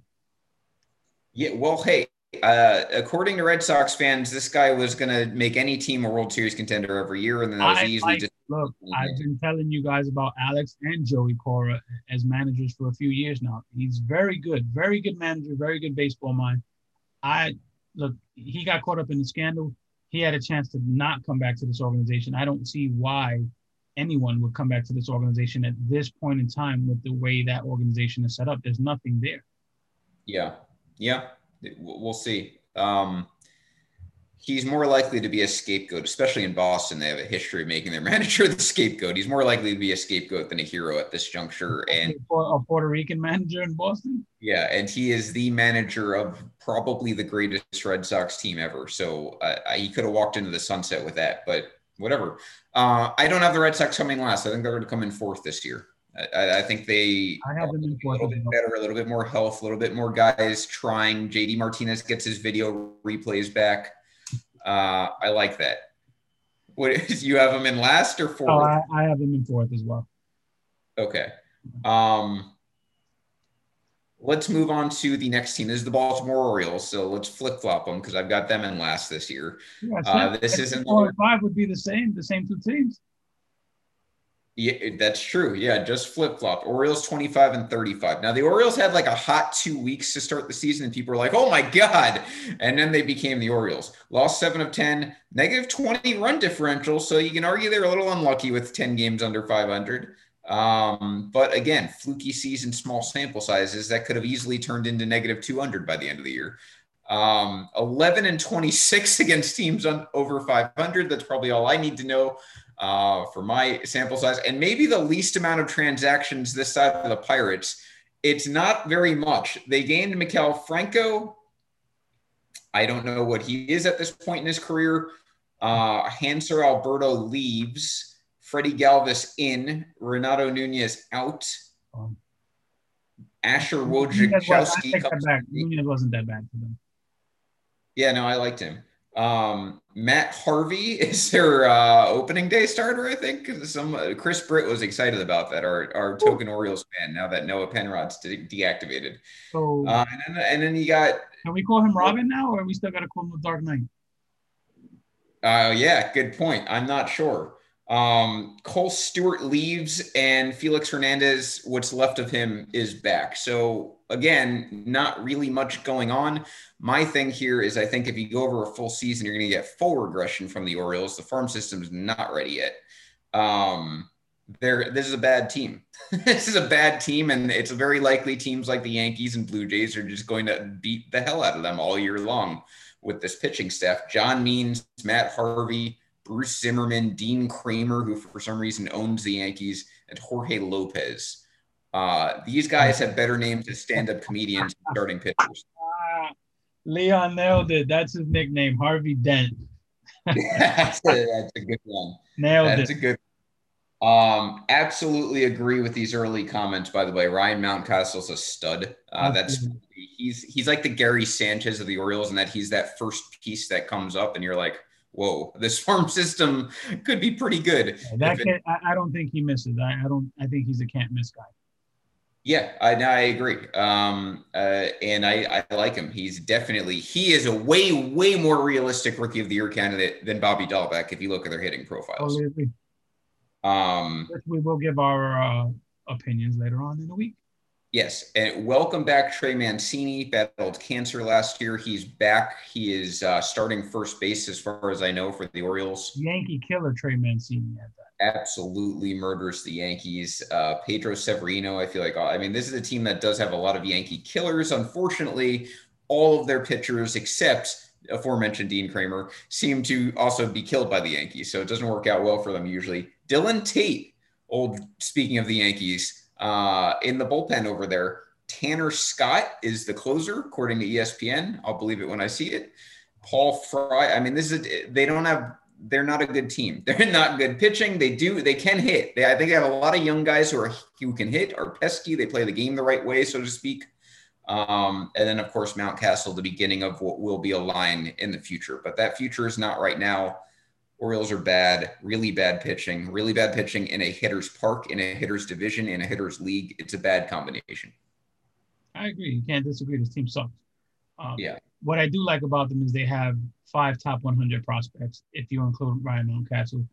Another thing I like is Chris Davis, $17 million this year, $17 million last year, and then we can close the books on the worst contract in baseball history. That's nice. Yeah.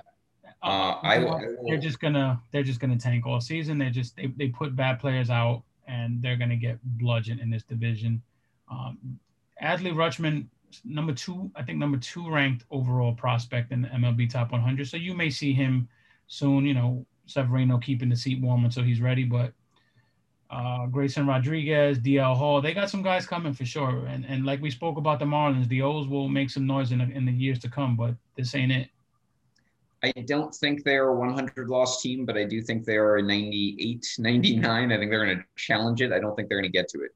You know, I, I want to say they're a 100 loss team, but they every year they end up, you know, getting the Yankees for a good number of games. They get the Rays for a good number of games. It's it's weird what happens within the division, but this is about as close to a 100 loss team as you're going to get in this division.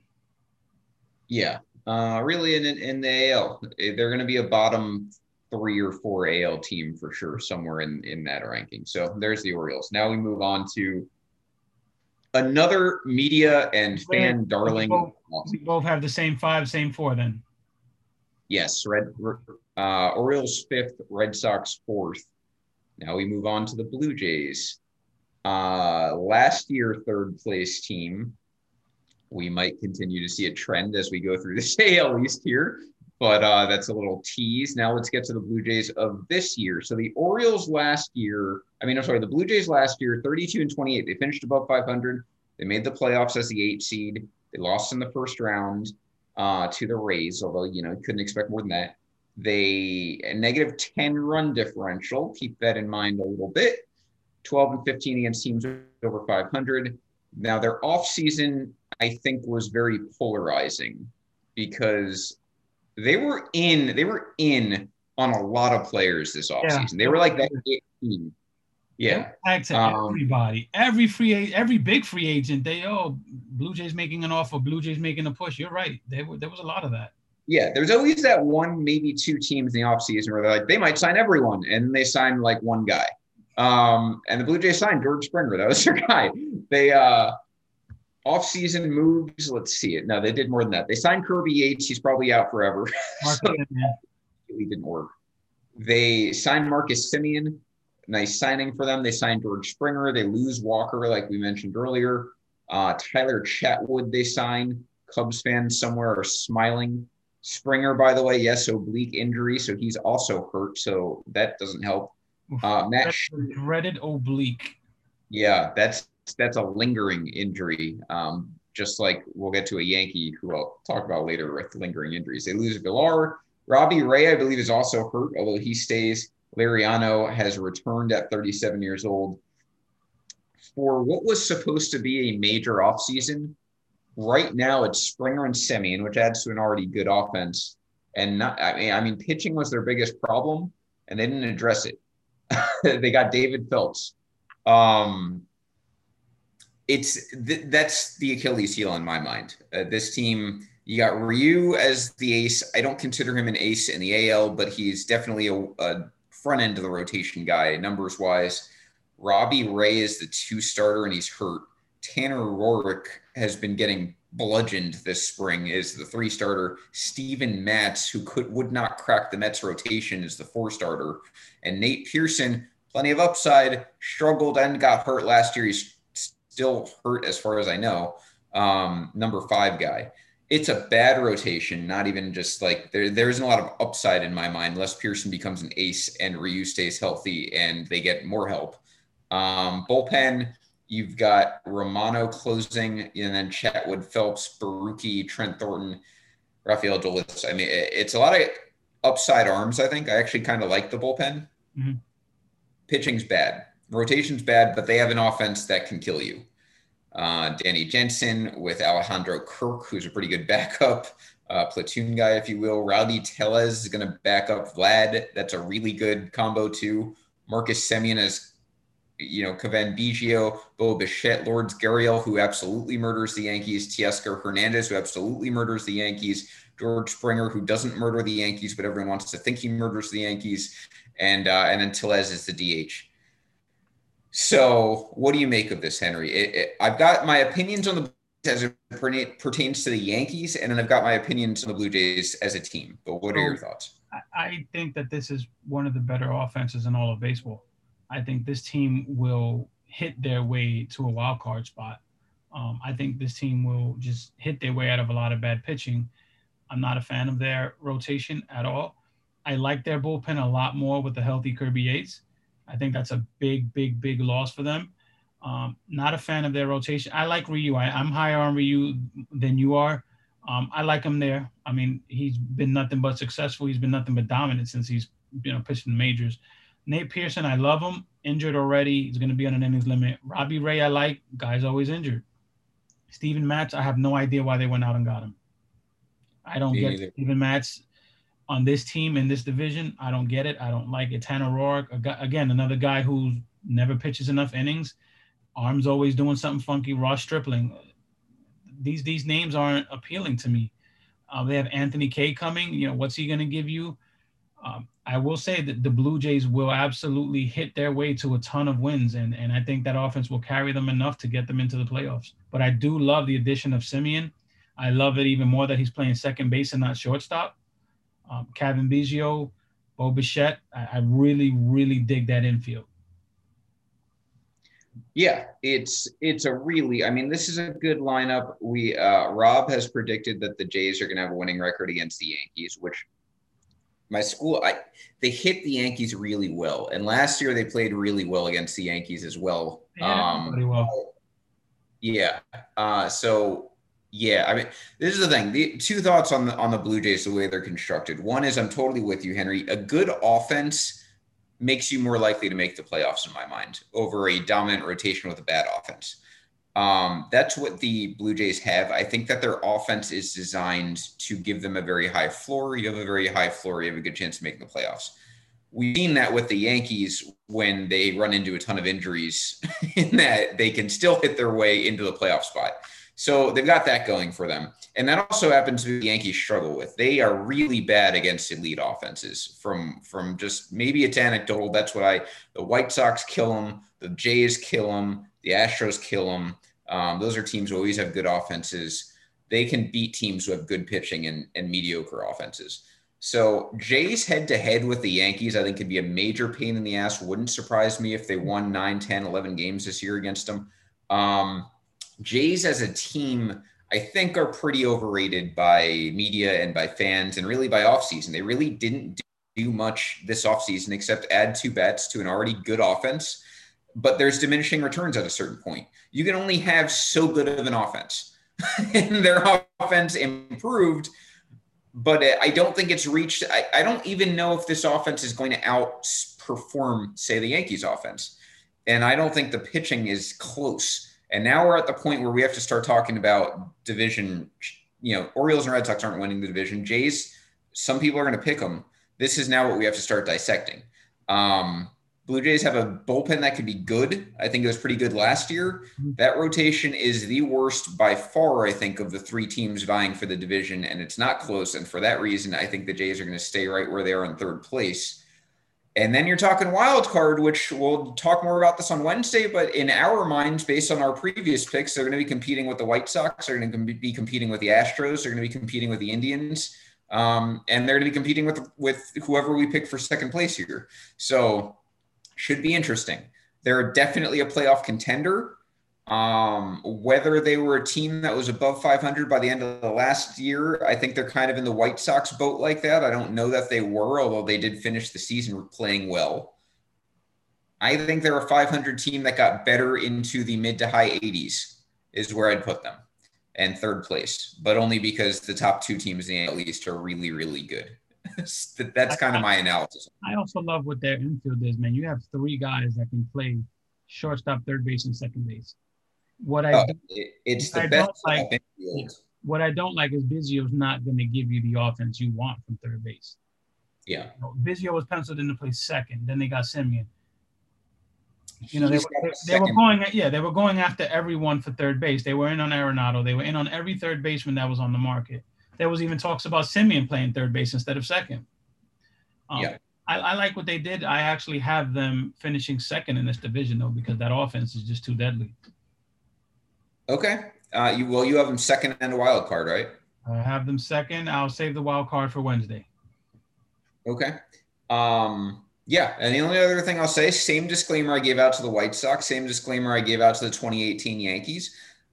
Uh, young bats are not always linear in development. So if you're going to see, and now Vlad did not break out last year, he may break out this year, so it could balance out. But No, a guy like You, you, I'm sorry to cut you off. You also don't have to worry about Vlad's defensive issues because they properly moved him to first base and DH.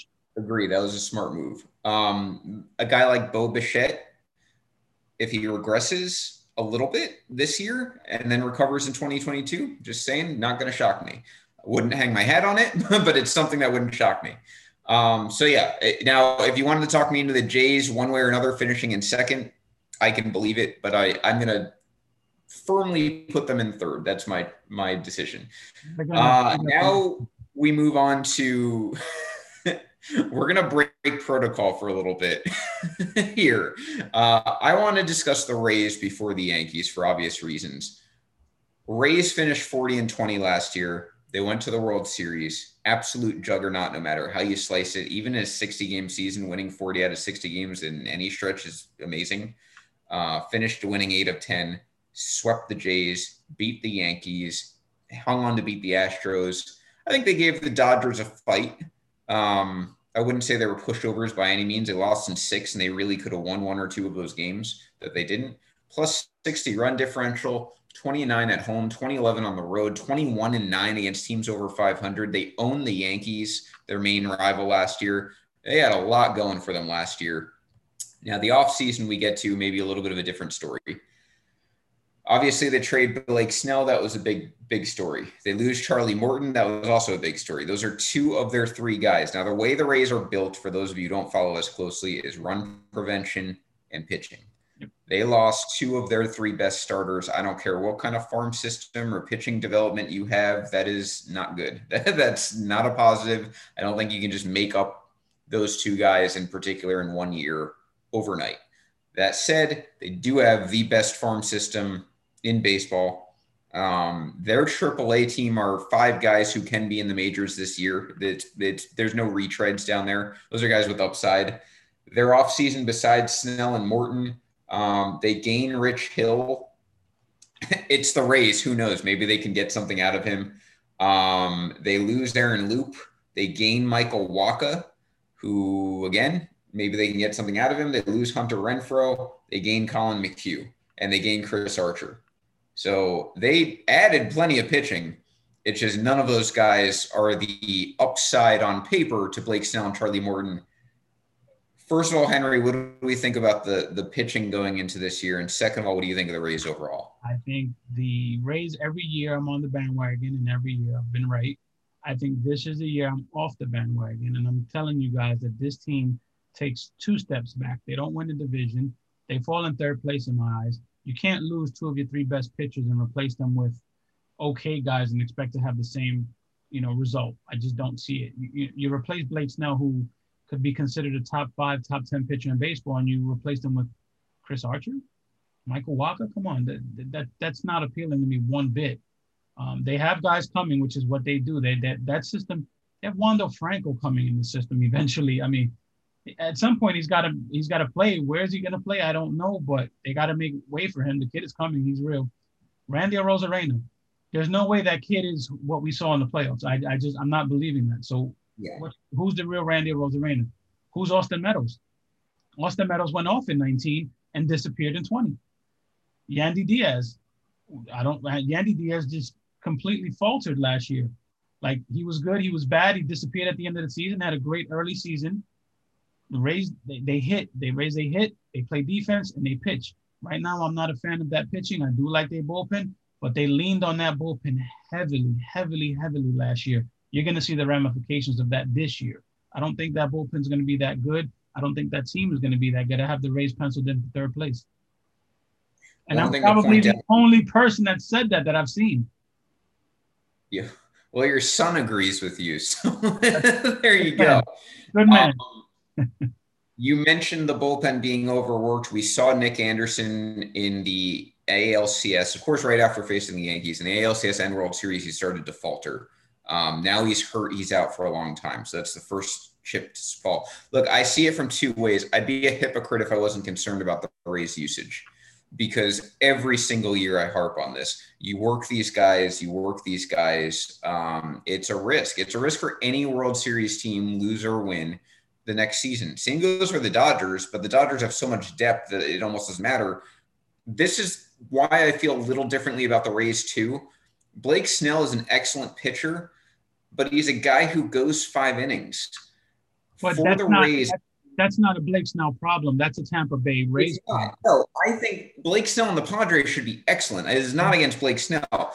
It's how do you replace him? And if you're replacing him on the Rays, you're repla- you're talking about four or five innings. You're not talking about the six or seven he can probably go, and that's easier to replace. And that's what the Rays do is they don't value any of their starters at an elite level because they've got this formula where they're going to use nine relievers on any given time and, and eat those innings and I don't think that's going to last long. You you you play that game like you said. You go through the rotation two times, and then here comes the bullpen. You can't do that too long. I think in the bigger picture, the Rays are on the precipice of the future of this sport, for better or worse, because I don't really love it. I don't think it's entertaining. Um, I don't. I think the days of 200 inning guys are going to die with this generation, and the Rays are the next version of Moneyball. Mm-hmm. If you can give three innings, if you can get through a rotation, a lineup twice, you are an ace in the future. And if you can pitch three every three or four days doing that, that's going to be the value of the future. And the Rays have some bastardized version of that right now. They're moving towards that direction. It's the way you know small market teams are generally the innovative teams. You're seeing that with the Rays because they don't have a choice. This is what they do. It scares me as a Yankee fan because their system works and it's worked. Now, to your point, though, Henry, this is not a juggernaut franchise. They are not a team that every single year comes out and wins the division. And I don't think they've won the division back to back years, if I'm not mistaken. Um, so can I see the the fall off? Yes. And if it's the Rays falling off, they might win 82 games. I think that it could be that much of a fall off. This was a team again to remind you that was on pace to win uh, over 100 games last year if you if you extrapolated it.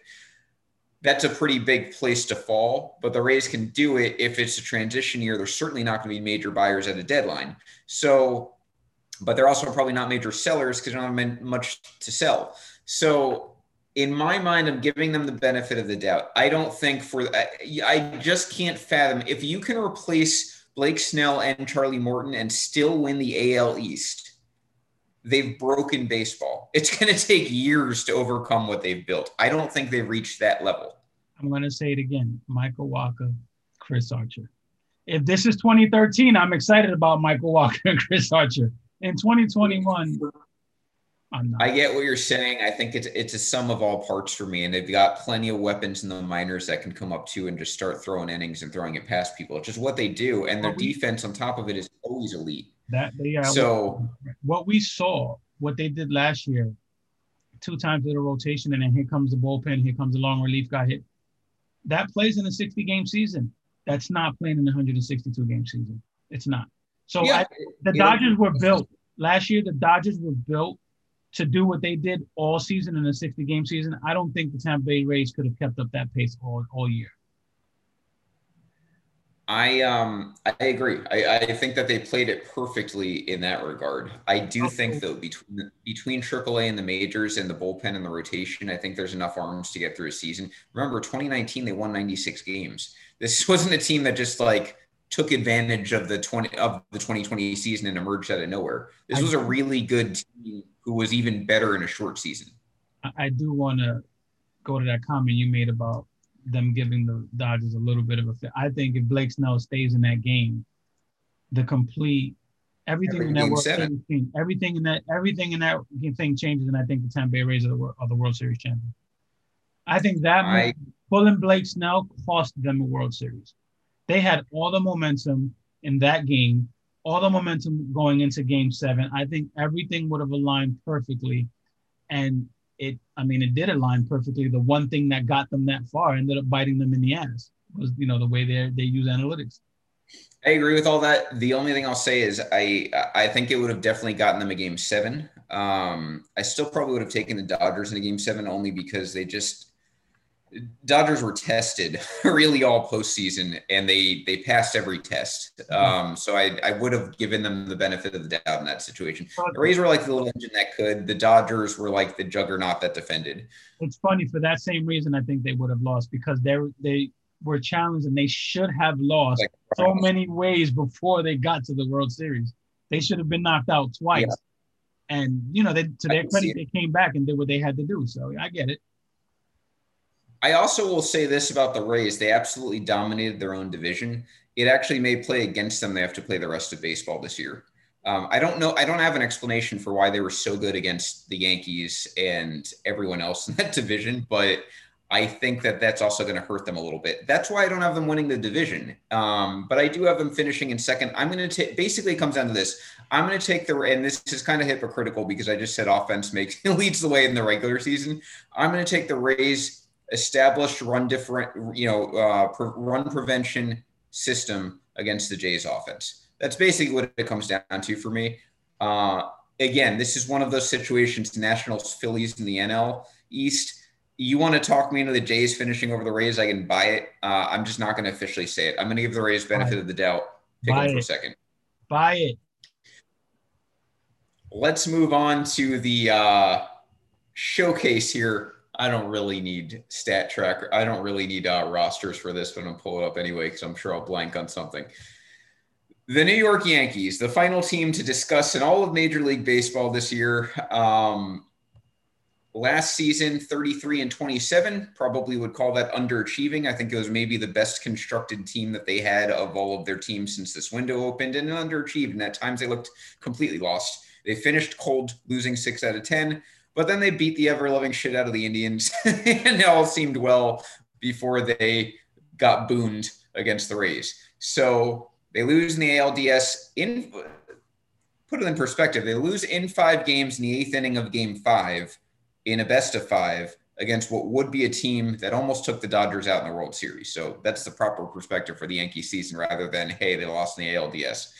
Um, plus 45 run differential. Nothing about their record was certainly lucky. If anything, they were a little unlucky, but they're also a team that beats the hell out of bad teams and loses close games because of Aaron Boone.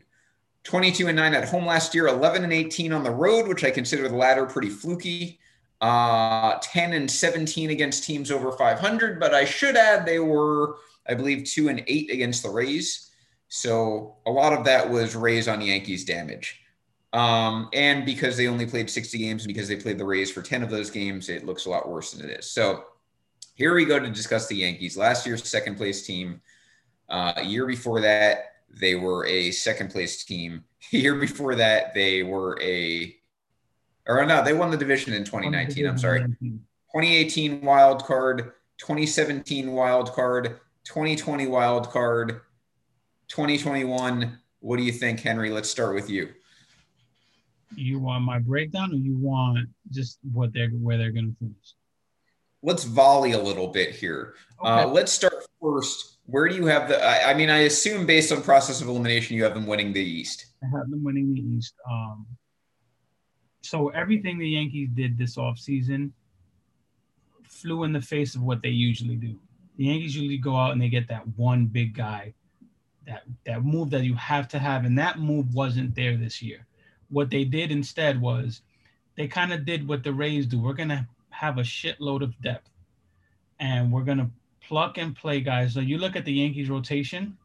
There's not a lot of sexy names there, but what you have is a ton of guys there that are going to eat innings. They're going to swap. I wouldn't be surprised if the Yankees went to six man rotation at some point this season. Um, you're going to have guys who aren't in a rotation who are pitching out of the bullpen. You have guys coming up from the minor leagues that no one really knows or talks about. You have the Luis Gils of the world. You have uh, Deivi Garcia coming up, which everyone knows about. Albert Abreu, which you know I, I love, and I'm waiting for him to hit his ceiling. You have the Luis Medinas of the world, Clarke Schmidt coming off the IL, Luis Severino at some point coming off the IL. So there's a lot of guys in this rotation. Plus, you have a ton of horses coming. Because of that mix, I love, love, love what the Yankees did with their rotation. Personally, and I've told you this privately, we've had this discussion. I think they should have Luis Severino finish this entire season out of the bullpen. Make that bullpen more formidable and, and have that power arm coming out of the pen, getting those big outs. Speaking of the bullpen, Darren O'Day, that move goes under the radar.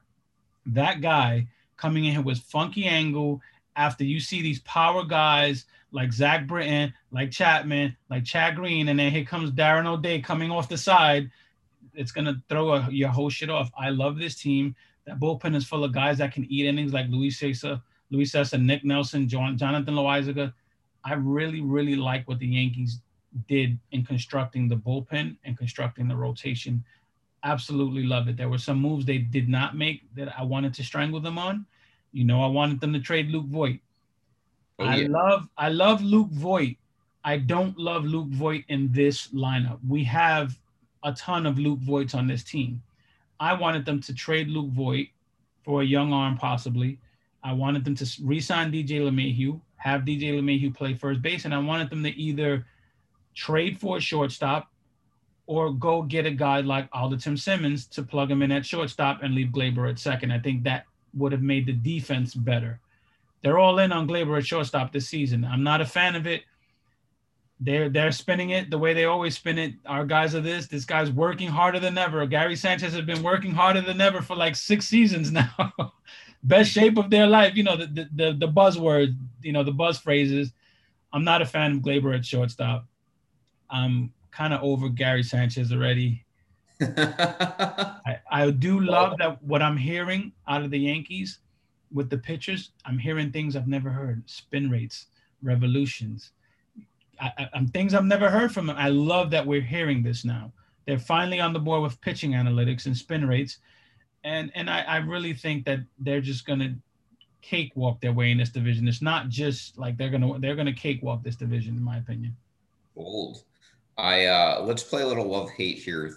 I'm going to be completely bipolar for the next however many minutes because normal Vince is bipolar. God damn it! Yeah, everything I feel is extreme about this team, and everything I feel is uh, is one way or another. So here's the thing: everything you said about your offseason plan you wanted, I completely agree with. I thought the move was moving Gleyber to second, moving DJ as he ages into his 30s. He's six foot four, let's not forget. Mm-hmm. Uh, and he's going to be signed for pretty big money the next six years. Moving him to first made sense. You know, he can handle the position if he gets more time there. Um, I thought that plugging in a really solid defender like Simmons at shortstop made sense if you weren't going to make the big splash. And if you didn't make the big splash at shortstop, that's fine because next winter is an ungodly amount of talent at shortstop. And it coincides with the Yankees resetting the cap, moving into a new CBA, having plenty of money to spend. So all that makes sense for me. I didn't understand what they were doing with the rotation in the beginning, but now I get it. And I've said this in every single division preview we've done the teams who are going to do the best this season are the teams who have a lot of starters. Doesn't have to be great, but they need to have guys who can eat professional major league innings and keep their team in the game. The Padres did it. The Dodgers have it by default. The Yankees are one of the teams that fits that bill. That's why they did it. And that's why it's different, Henry, like you said, from what they usually do because they're preparing for 2021 in particular. And what I like so much about what they did they obviously have Gerrit Cole. He might be one of a handful of guys who can throw 200 innings this year. That's already a major weapon that no one's really talking about because you just chalk Gerrit Cole as an ace and leave it at that. You have Corey Kluber. He's not going to pitch an entire season, um, but he's got upside. Apparently, his spin rate and everything like that is right where it should be. Uh, Taillon, same thing. Jordan Montgomery, I think he can take a step forward if he stays healthy this year. He's fully removed from his injury. He looked great in October last year. Domingo Germán looks like he hasn't missed a beat. Uh, he, I think we forget Pun how. Intended. Unintended. he, uh, we, I think we forget how good he was before his he went before he went away for a while. Mm. Um, and then, like you said, the minor leagues has Deivi Garcia, who's a major league starter right now, but he's going to get to get more seasoning. You have Clarke Schmidt, who got hurt already, but he could be a weapon at some point this season. That's seven starters right there. I'm missing like three of them. Um, so if you guys in the comment section, anything that the Yankee, oh, I haven't even gone to their free agent tracker. This will help. So they lose Jay Happ. I don't think that's any love lost there. They gain Justin Wilson. He'll start the season on the IL. A little concerned about him. They gain Darren O'Day. This is the other point I want to make about the Yankees. They are the opposite of the 90s. They are not the trendsetters organizationally anymore. They are the team though that can adjust, and we've seen that. We we saw after 2018 they made some adjustments. 2019, they made some adjustments. This year, they took that from the Rays. I'm convinced of that. Darren O'Day. They saw that the Rays, you saw the stupid thing graphics throughout the postseason, mm-hmm. all the arm angles, Rays come at you. They were like, all right, we're going to go get Darren O'Day. The days of the right handed specialist are back because analytics say so. And Darren O'Day fits that bill. Justin Wilson, Wilson was going to be the left handed counterpart. Now they got this Luetge guy dominating uh, spring training. Killing it. He's absolutely killing, dude yeah, we'll see if he's real or a pumpkin or not. But if he can even give us a month or two until Wilson's ready, fine with me. I kept saying there's no way he's real, but I mean, he's just he's he's getting it done. He looked great in this. I his stuff doesn't impress me, but he makes batters look. The problem, I don't, I don't think he's on the forty. Uh, they'll make the move. The, someone's moving to the 60 day IL. Let's, by the way, review real quick the injuries because I don't know how much better they've been. Schmidt got hurt. Andrew Andujar's hurt. Uh, Voit's on the IL. Um, there's many more injuries I have to think about here. I had them all this morning. Clarke Schmidt. Chirinos. I said, yeah, Chirinos breaks his his hand. Um, who else am I thinking of here? On the 40, that's it. Yeah, that's pretty much it. The main two guys, um, No, no, Judge and Stanton, are coming in healthy, which is a miracle. That's Yeah, that, that is my big takeaway is that Stanton and Judge are healthy. We thought maybe Judge was hurt today. It turns out he has a cold. yeah, the So cold. that's all good. Uh, Wojciechowski, for what it's worth, got hurt. I don't think anyone cares about him. Chacín likely to be. Uh, Chacín and Wojciechowski were two of those guys. They're both not going to make the roster anyway. So th- that's moot. Adam Warren comes back. Uh, James Paxton leaves. He was a disaster. That might be it. Uh, elimination by subtraction. Or I'm sorry, addition by subtraction. Kahnle leaves. I don't like that loss. Um, I thought they covered it pretty well, but then those guys got hurt too. Oh, Chris Britton, Zach Britton. That's Zach. Britton. Yeah, That's a that's a major injury. So- Injuries are a mixed bag, um, but again, this is a team that went for depth and they got depth, and they've got plenty of options throughout the year. Also, plenty of guys who are not going to throw a full season. Taillon and Kluber are two of them. Montgomery should be built up pretty well, and I think Germán should too. So here's my thing with Monty. I think outside of Gerrit Cole, Jordan Montgomery is going to be the most consistent starter on the Yankees rotation. Yeah, I, I don't think he's going to leave that rotation. This, I think you're going to weave. They're going to go with the weaving process. Cole and Monty are going to stay there all year. Maybe Germán too, uh, or at least most of the season. Taillon and Kluber will start the year, probably take a little siesta while uh, while some other guys come back. I'm with you though, Henry. I don't know if their plans are for Severino to be in the bullpen, but that's exactly where I'd put him. Multi-inning guy. He can give us a shutdown bullpen. He's done it before. We know he can do it. He's not going to be able to build up his innings anyway because he's not going to have enough time this year to do it. Put him in the bullpen, and then we'll cross the bridge in 2022 as to what he is. Topping off at 97 to 99, Yeah. in seven, you I- as a starter, just put him in the bullpen.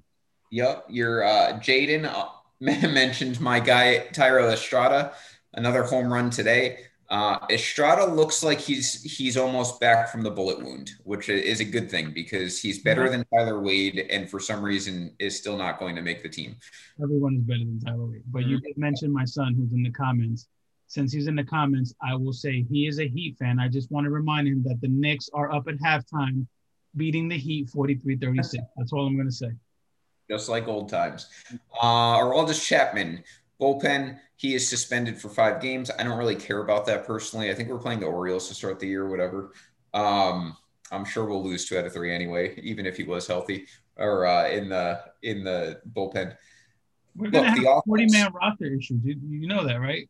What's that? We're going to have 40 man roster issues and we're going to lose some good guys. yes, we will uh, lose some guys. No, yeah, you forgot one injury too. Um, Endor. I mentioned Andujar. You did? Uh, Mm. I would love if Luke Voit just kept re-aggravating his injury and Andujar replaced Jay Bruce. That's my dream. It's not going to happen, but I would love that. Here's Gets traded, I think, in this season. Luke Voit had his meniscus, had a tear in his meniscus.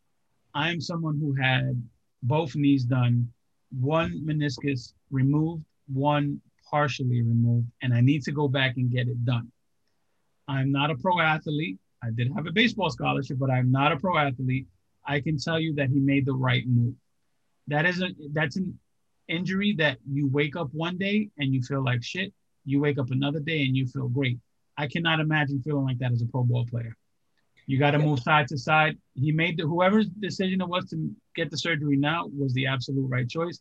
I just wonder if they're gonna fully remove the meniscus or if they're just gonna remove a part a part portion of it. I mean, he's had these leg injuries for a couple of years now. This isn't something new. So if you're uh, if you're gonna fix these problems, great. Uh, Luke Voit, to me, despite his numbers, is not a big loss for the reason you mentioned earlier. I don't. I still don't like the way this lineup's balanced. I don't like having Sanchez, Voit, Stanton, and Judge in the same lineup, and I like each of them individually. If by ceiling, I don't like Gary Sanchez at all now. But if you want to go by ceiling, I like each of them individually. Gary Sanchez will not be the starting catcher by October. There's another hot take. Uh, I don't think he is going to cut it anymore. I really don't. And I think the Yankees know that. That's why they brought Chirinos back because I think that they are starting to stack the deck. They had look, they did the same speech with Sanchez that they did with um, Torres at shortstop. We believe in him. He's our guy, best shape of his life. He's doing this, he's doing that. We hired this guy, we hired that guy. He's going to be fine. We believe in his upside. I'm with you, Henry. I don't. I think at least Gleyber's young enough where he could improve at shortstop with another year under his belt. But I'm not particularly bullish on that. And I don't like Gary Sanchez as a catcher because I know even if he hits, he's still going to slump for long periods of time because that's what he is. Even when he was hot, he was still a very streaky hitter, and he's still going to be inconsistent as a catcher. And I don't like either of those things as a catcher. I want a defensive guy behind the plate like Higgy, and I want a guy who's going to at least hit 230, 240. I'm not asking for much. I'm asking for a guy who's not going to hit 190 over the course of 162 games. That's what Gary Sanchez is. If he can get it to 210, I still don't like that. Even if he hits 30 home runs, it doesn't matter. This team doesn't need to hit home runs. That's just it right there. Gary's value is in his power. And you're not getting that power from many catchers in this game. But at some point, the way this team is made up, you got to say, is it worth it? And I'm on board, and it's not worth it anymore. It's not. They. It, it's it's done. It's done. And by the way, he's they the free agent after next year. They so. love that Austin Wells is progressing the way he is. I guarantee you, Cashman is just champing at chomping at the bit because Austin Wells is progressing, and they're like, okay, maybe we don't have to move this kid off of Cashman. And yeah. making the strides both offensively and defensively. He can probably hit in the league right now if you put uh, Austin Wells, you know, in a major league lineup. Um, but he still has some development. But you, you like to see that. I, I don't know what the he, like I said, I'm with you. He doesn't get re-signed at all. There's no chance in hell he gets a long-term deal from the Yankees. It's just a matter no, of getting whatever. Go ahead. If I'm right, if he's not the starter by the end of the year, he's not coming back next season either. He may not be worth the five, six million dollars it's going to take to bring him back. Actually, maybe more.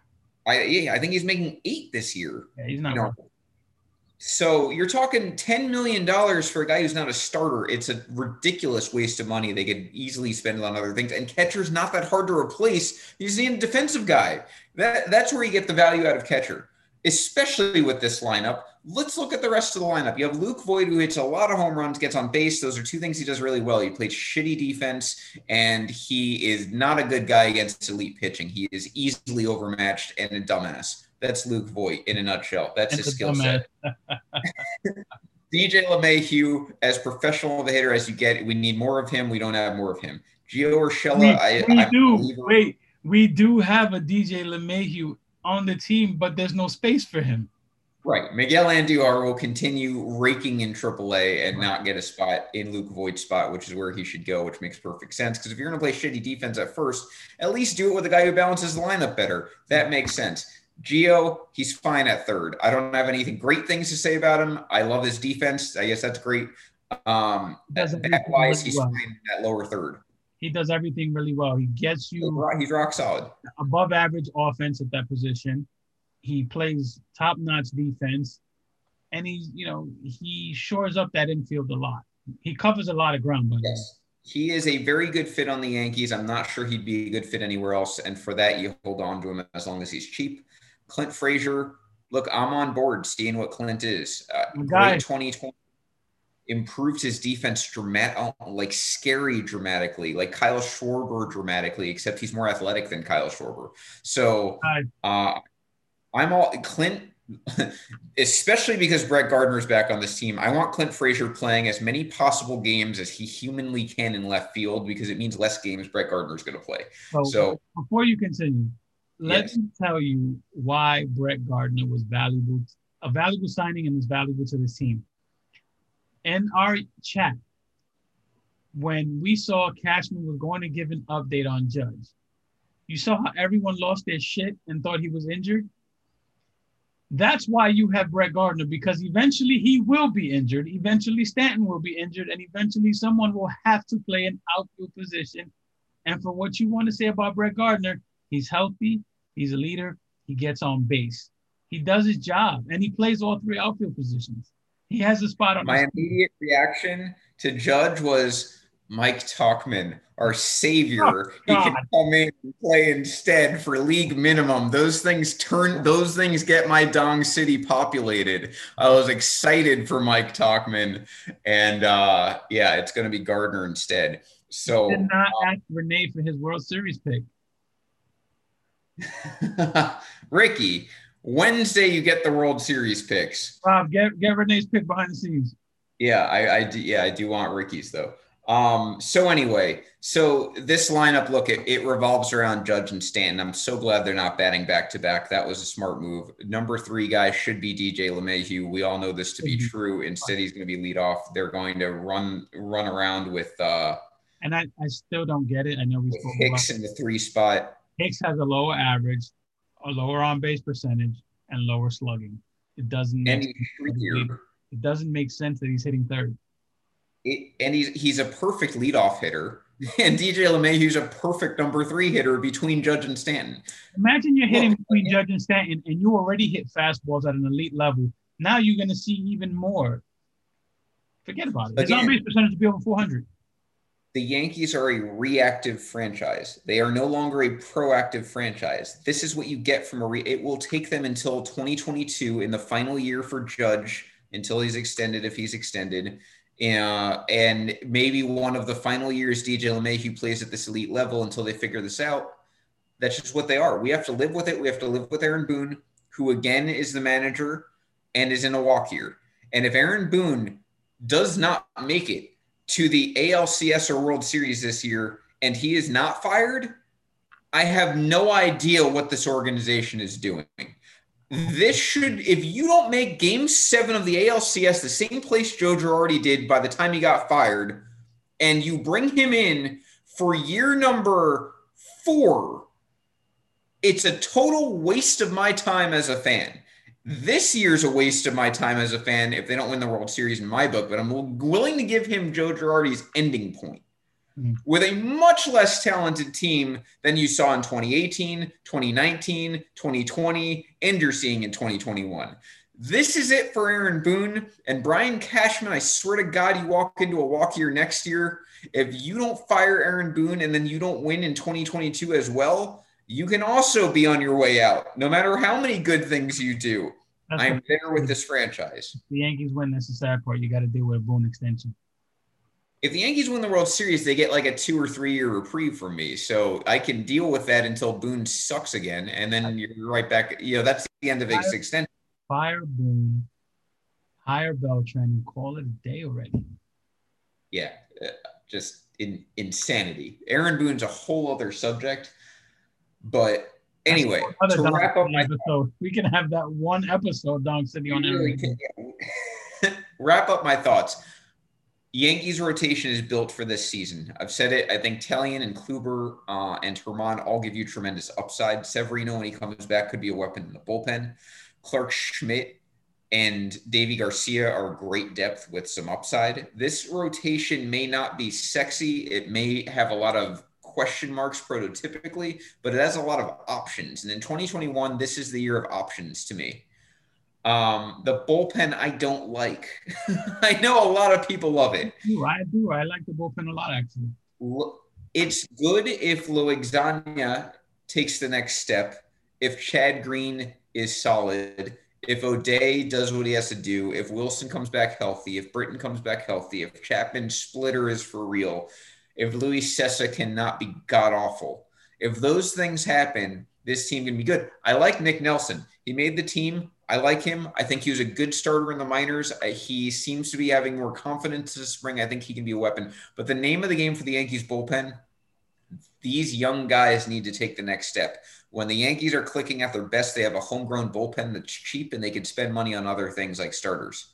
That's what has to happen this year. You've got two, three, four guys from this uh, system who have the arsenal to be back of the bullpen guys. They haven't taken that step yet. They need to take it this year. And this is a crucial year to do it with the way that the payroll is. Here's my issue with the bullpen. I think a lot of people were looking at this bullpen, and you're going back to when we had Andrew Miller and Betances and Chapman. You're looking at two or three guys that can close, and you're like, this is what I want. What you have now is a lot of matchup guys, and that's not sexy.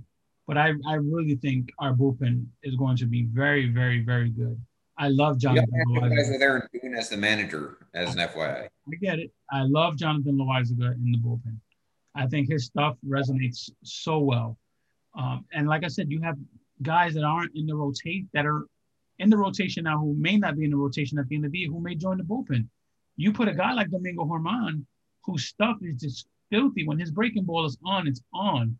You put him in the bullpen at the end of the year in a playoff series, that could be disgusting.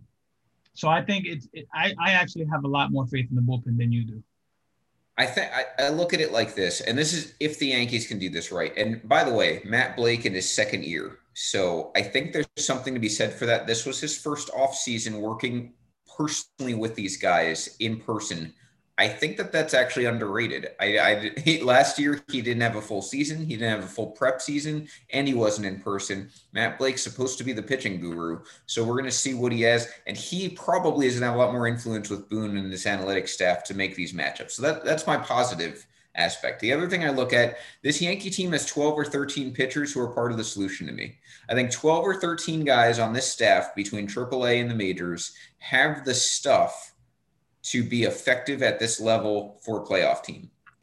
Uh, not all of them are going to pan out. Not all of them are going to stay healthy. Some of them are already hurt, like Wilson and Britton. Mm-hmm. But that is more, those are far more options than the Blue Jays have. They're far more options than the Astros have. They're far more options than the White Sox have. They're far more options than the Twins have, and most of the AL. The only team I'd say has more is probably the Rays, and that's really just a, just because of their system both farm system and organizational system. Yeah, but those uh, so have dead arms by the end of the season. Yeah, so, so the Yankees have the options and they have depth, and that to me is the most important. I don't think they have the upside as other teams, maybe in the front of the rotation, but they do have Gerrit Cole in a playoff series that could really make a series shorter if Gerrit Cole's on his game, which he was last October, mm-hmm. um, including Game Five. He just had to pitch on three days rest because Boone butchered the rest of that series. So here we are needing to make a prediction on the Yankees. Um, the offense, I think, is very deep. It's health. It's relatively healthy right now, which is the most important thing. It's got some some depth, like I said. The bullpen has options. I don't love its upside. The rotation has options. I do like its upside. I think by default, Henry, we have them winning the AL East. Um, Rob, you wanted to say something here. Finish your thoughts on the Yankees. Yeah, well, actually, I got a response from Renee and his prediction for the World Series. Okay. Uh, he he picked the uh, Blue Jays and the Mets to the, go to the World Series this year. Okay, absolutely hate it, but thank you, Renee. um, so yeah, so I mean, by default, Henry, we both have him winning AL East. Uh, we'll get more on what is this team in the playoffs. It's got plenty going forward and plenty going against it. Um, but Wednesday, we will have our playoff predictions. Uh, you now know basically all of our you know all of our division winners. You know all of our second place teams. So we're going to be choosing the wild cards, which is by default going to give us our playoff matchups, which by default is going to give us our predictions. We also have the awards that we'll hand out as well on the eve of opening day this Wednesday. A little bit early, 6:30 p.m. show. Um, probably going to be a one-hour show and uh, and then we'll be back at a regular scheduled time the following. Well, I won't be back. The, no, hold on. Let me think about this. We'll figure it out. I will be back the following Monday. It's the one after that I won't. So you got Dong City 6:30 p.m. Eastern this Wednesday. Dong City 7 p.m. next Monday. Join us then. It will not be a two-hour show. I promise. Henry and I have Yankees winning the division. Um, those are AL East picks. This has been Dong City. Tune in to the Audible tomorrow night, Tuesday, 8 p.m. Step back Wednesday, and um, no step back work, Friday. Worksheet Thursday. Step back Friday. Step back Friday. Total bases, of course, on Sunday. And this has been Dong City. Everyone have a good night. Dong City bitches.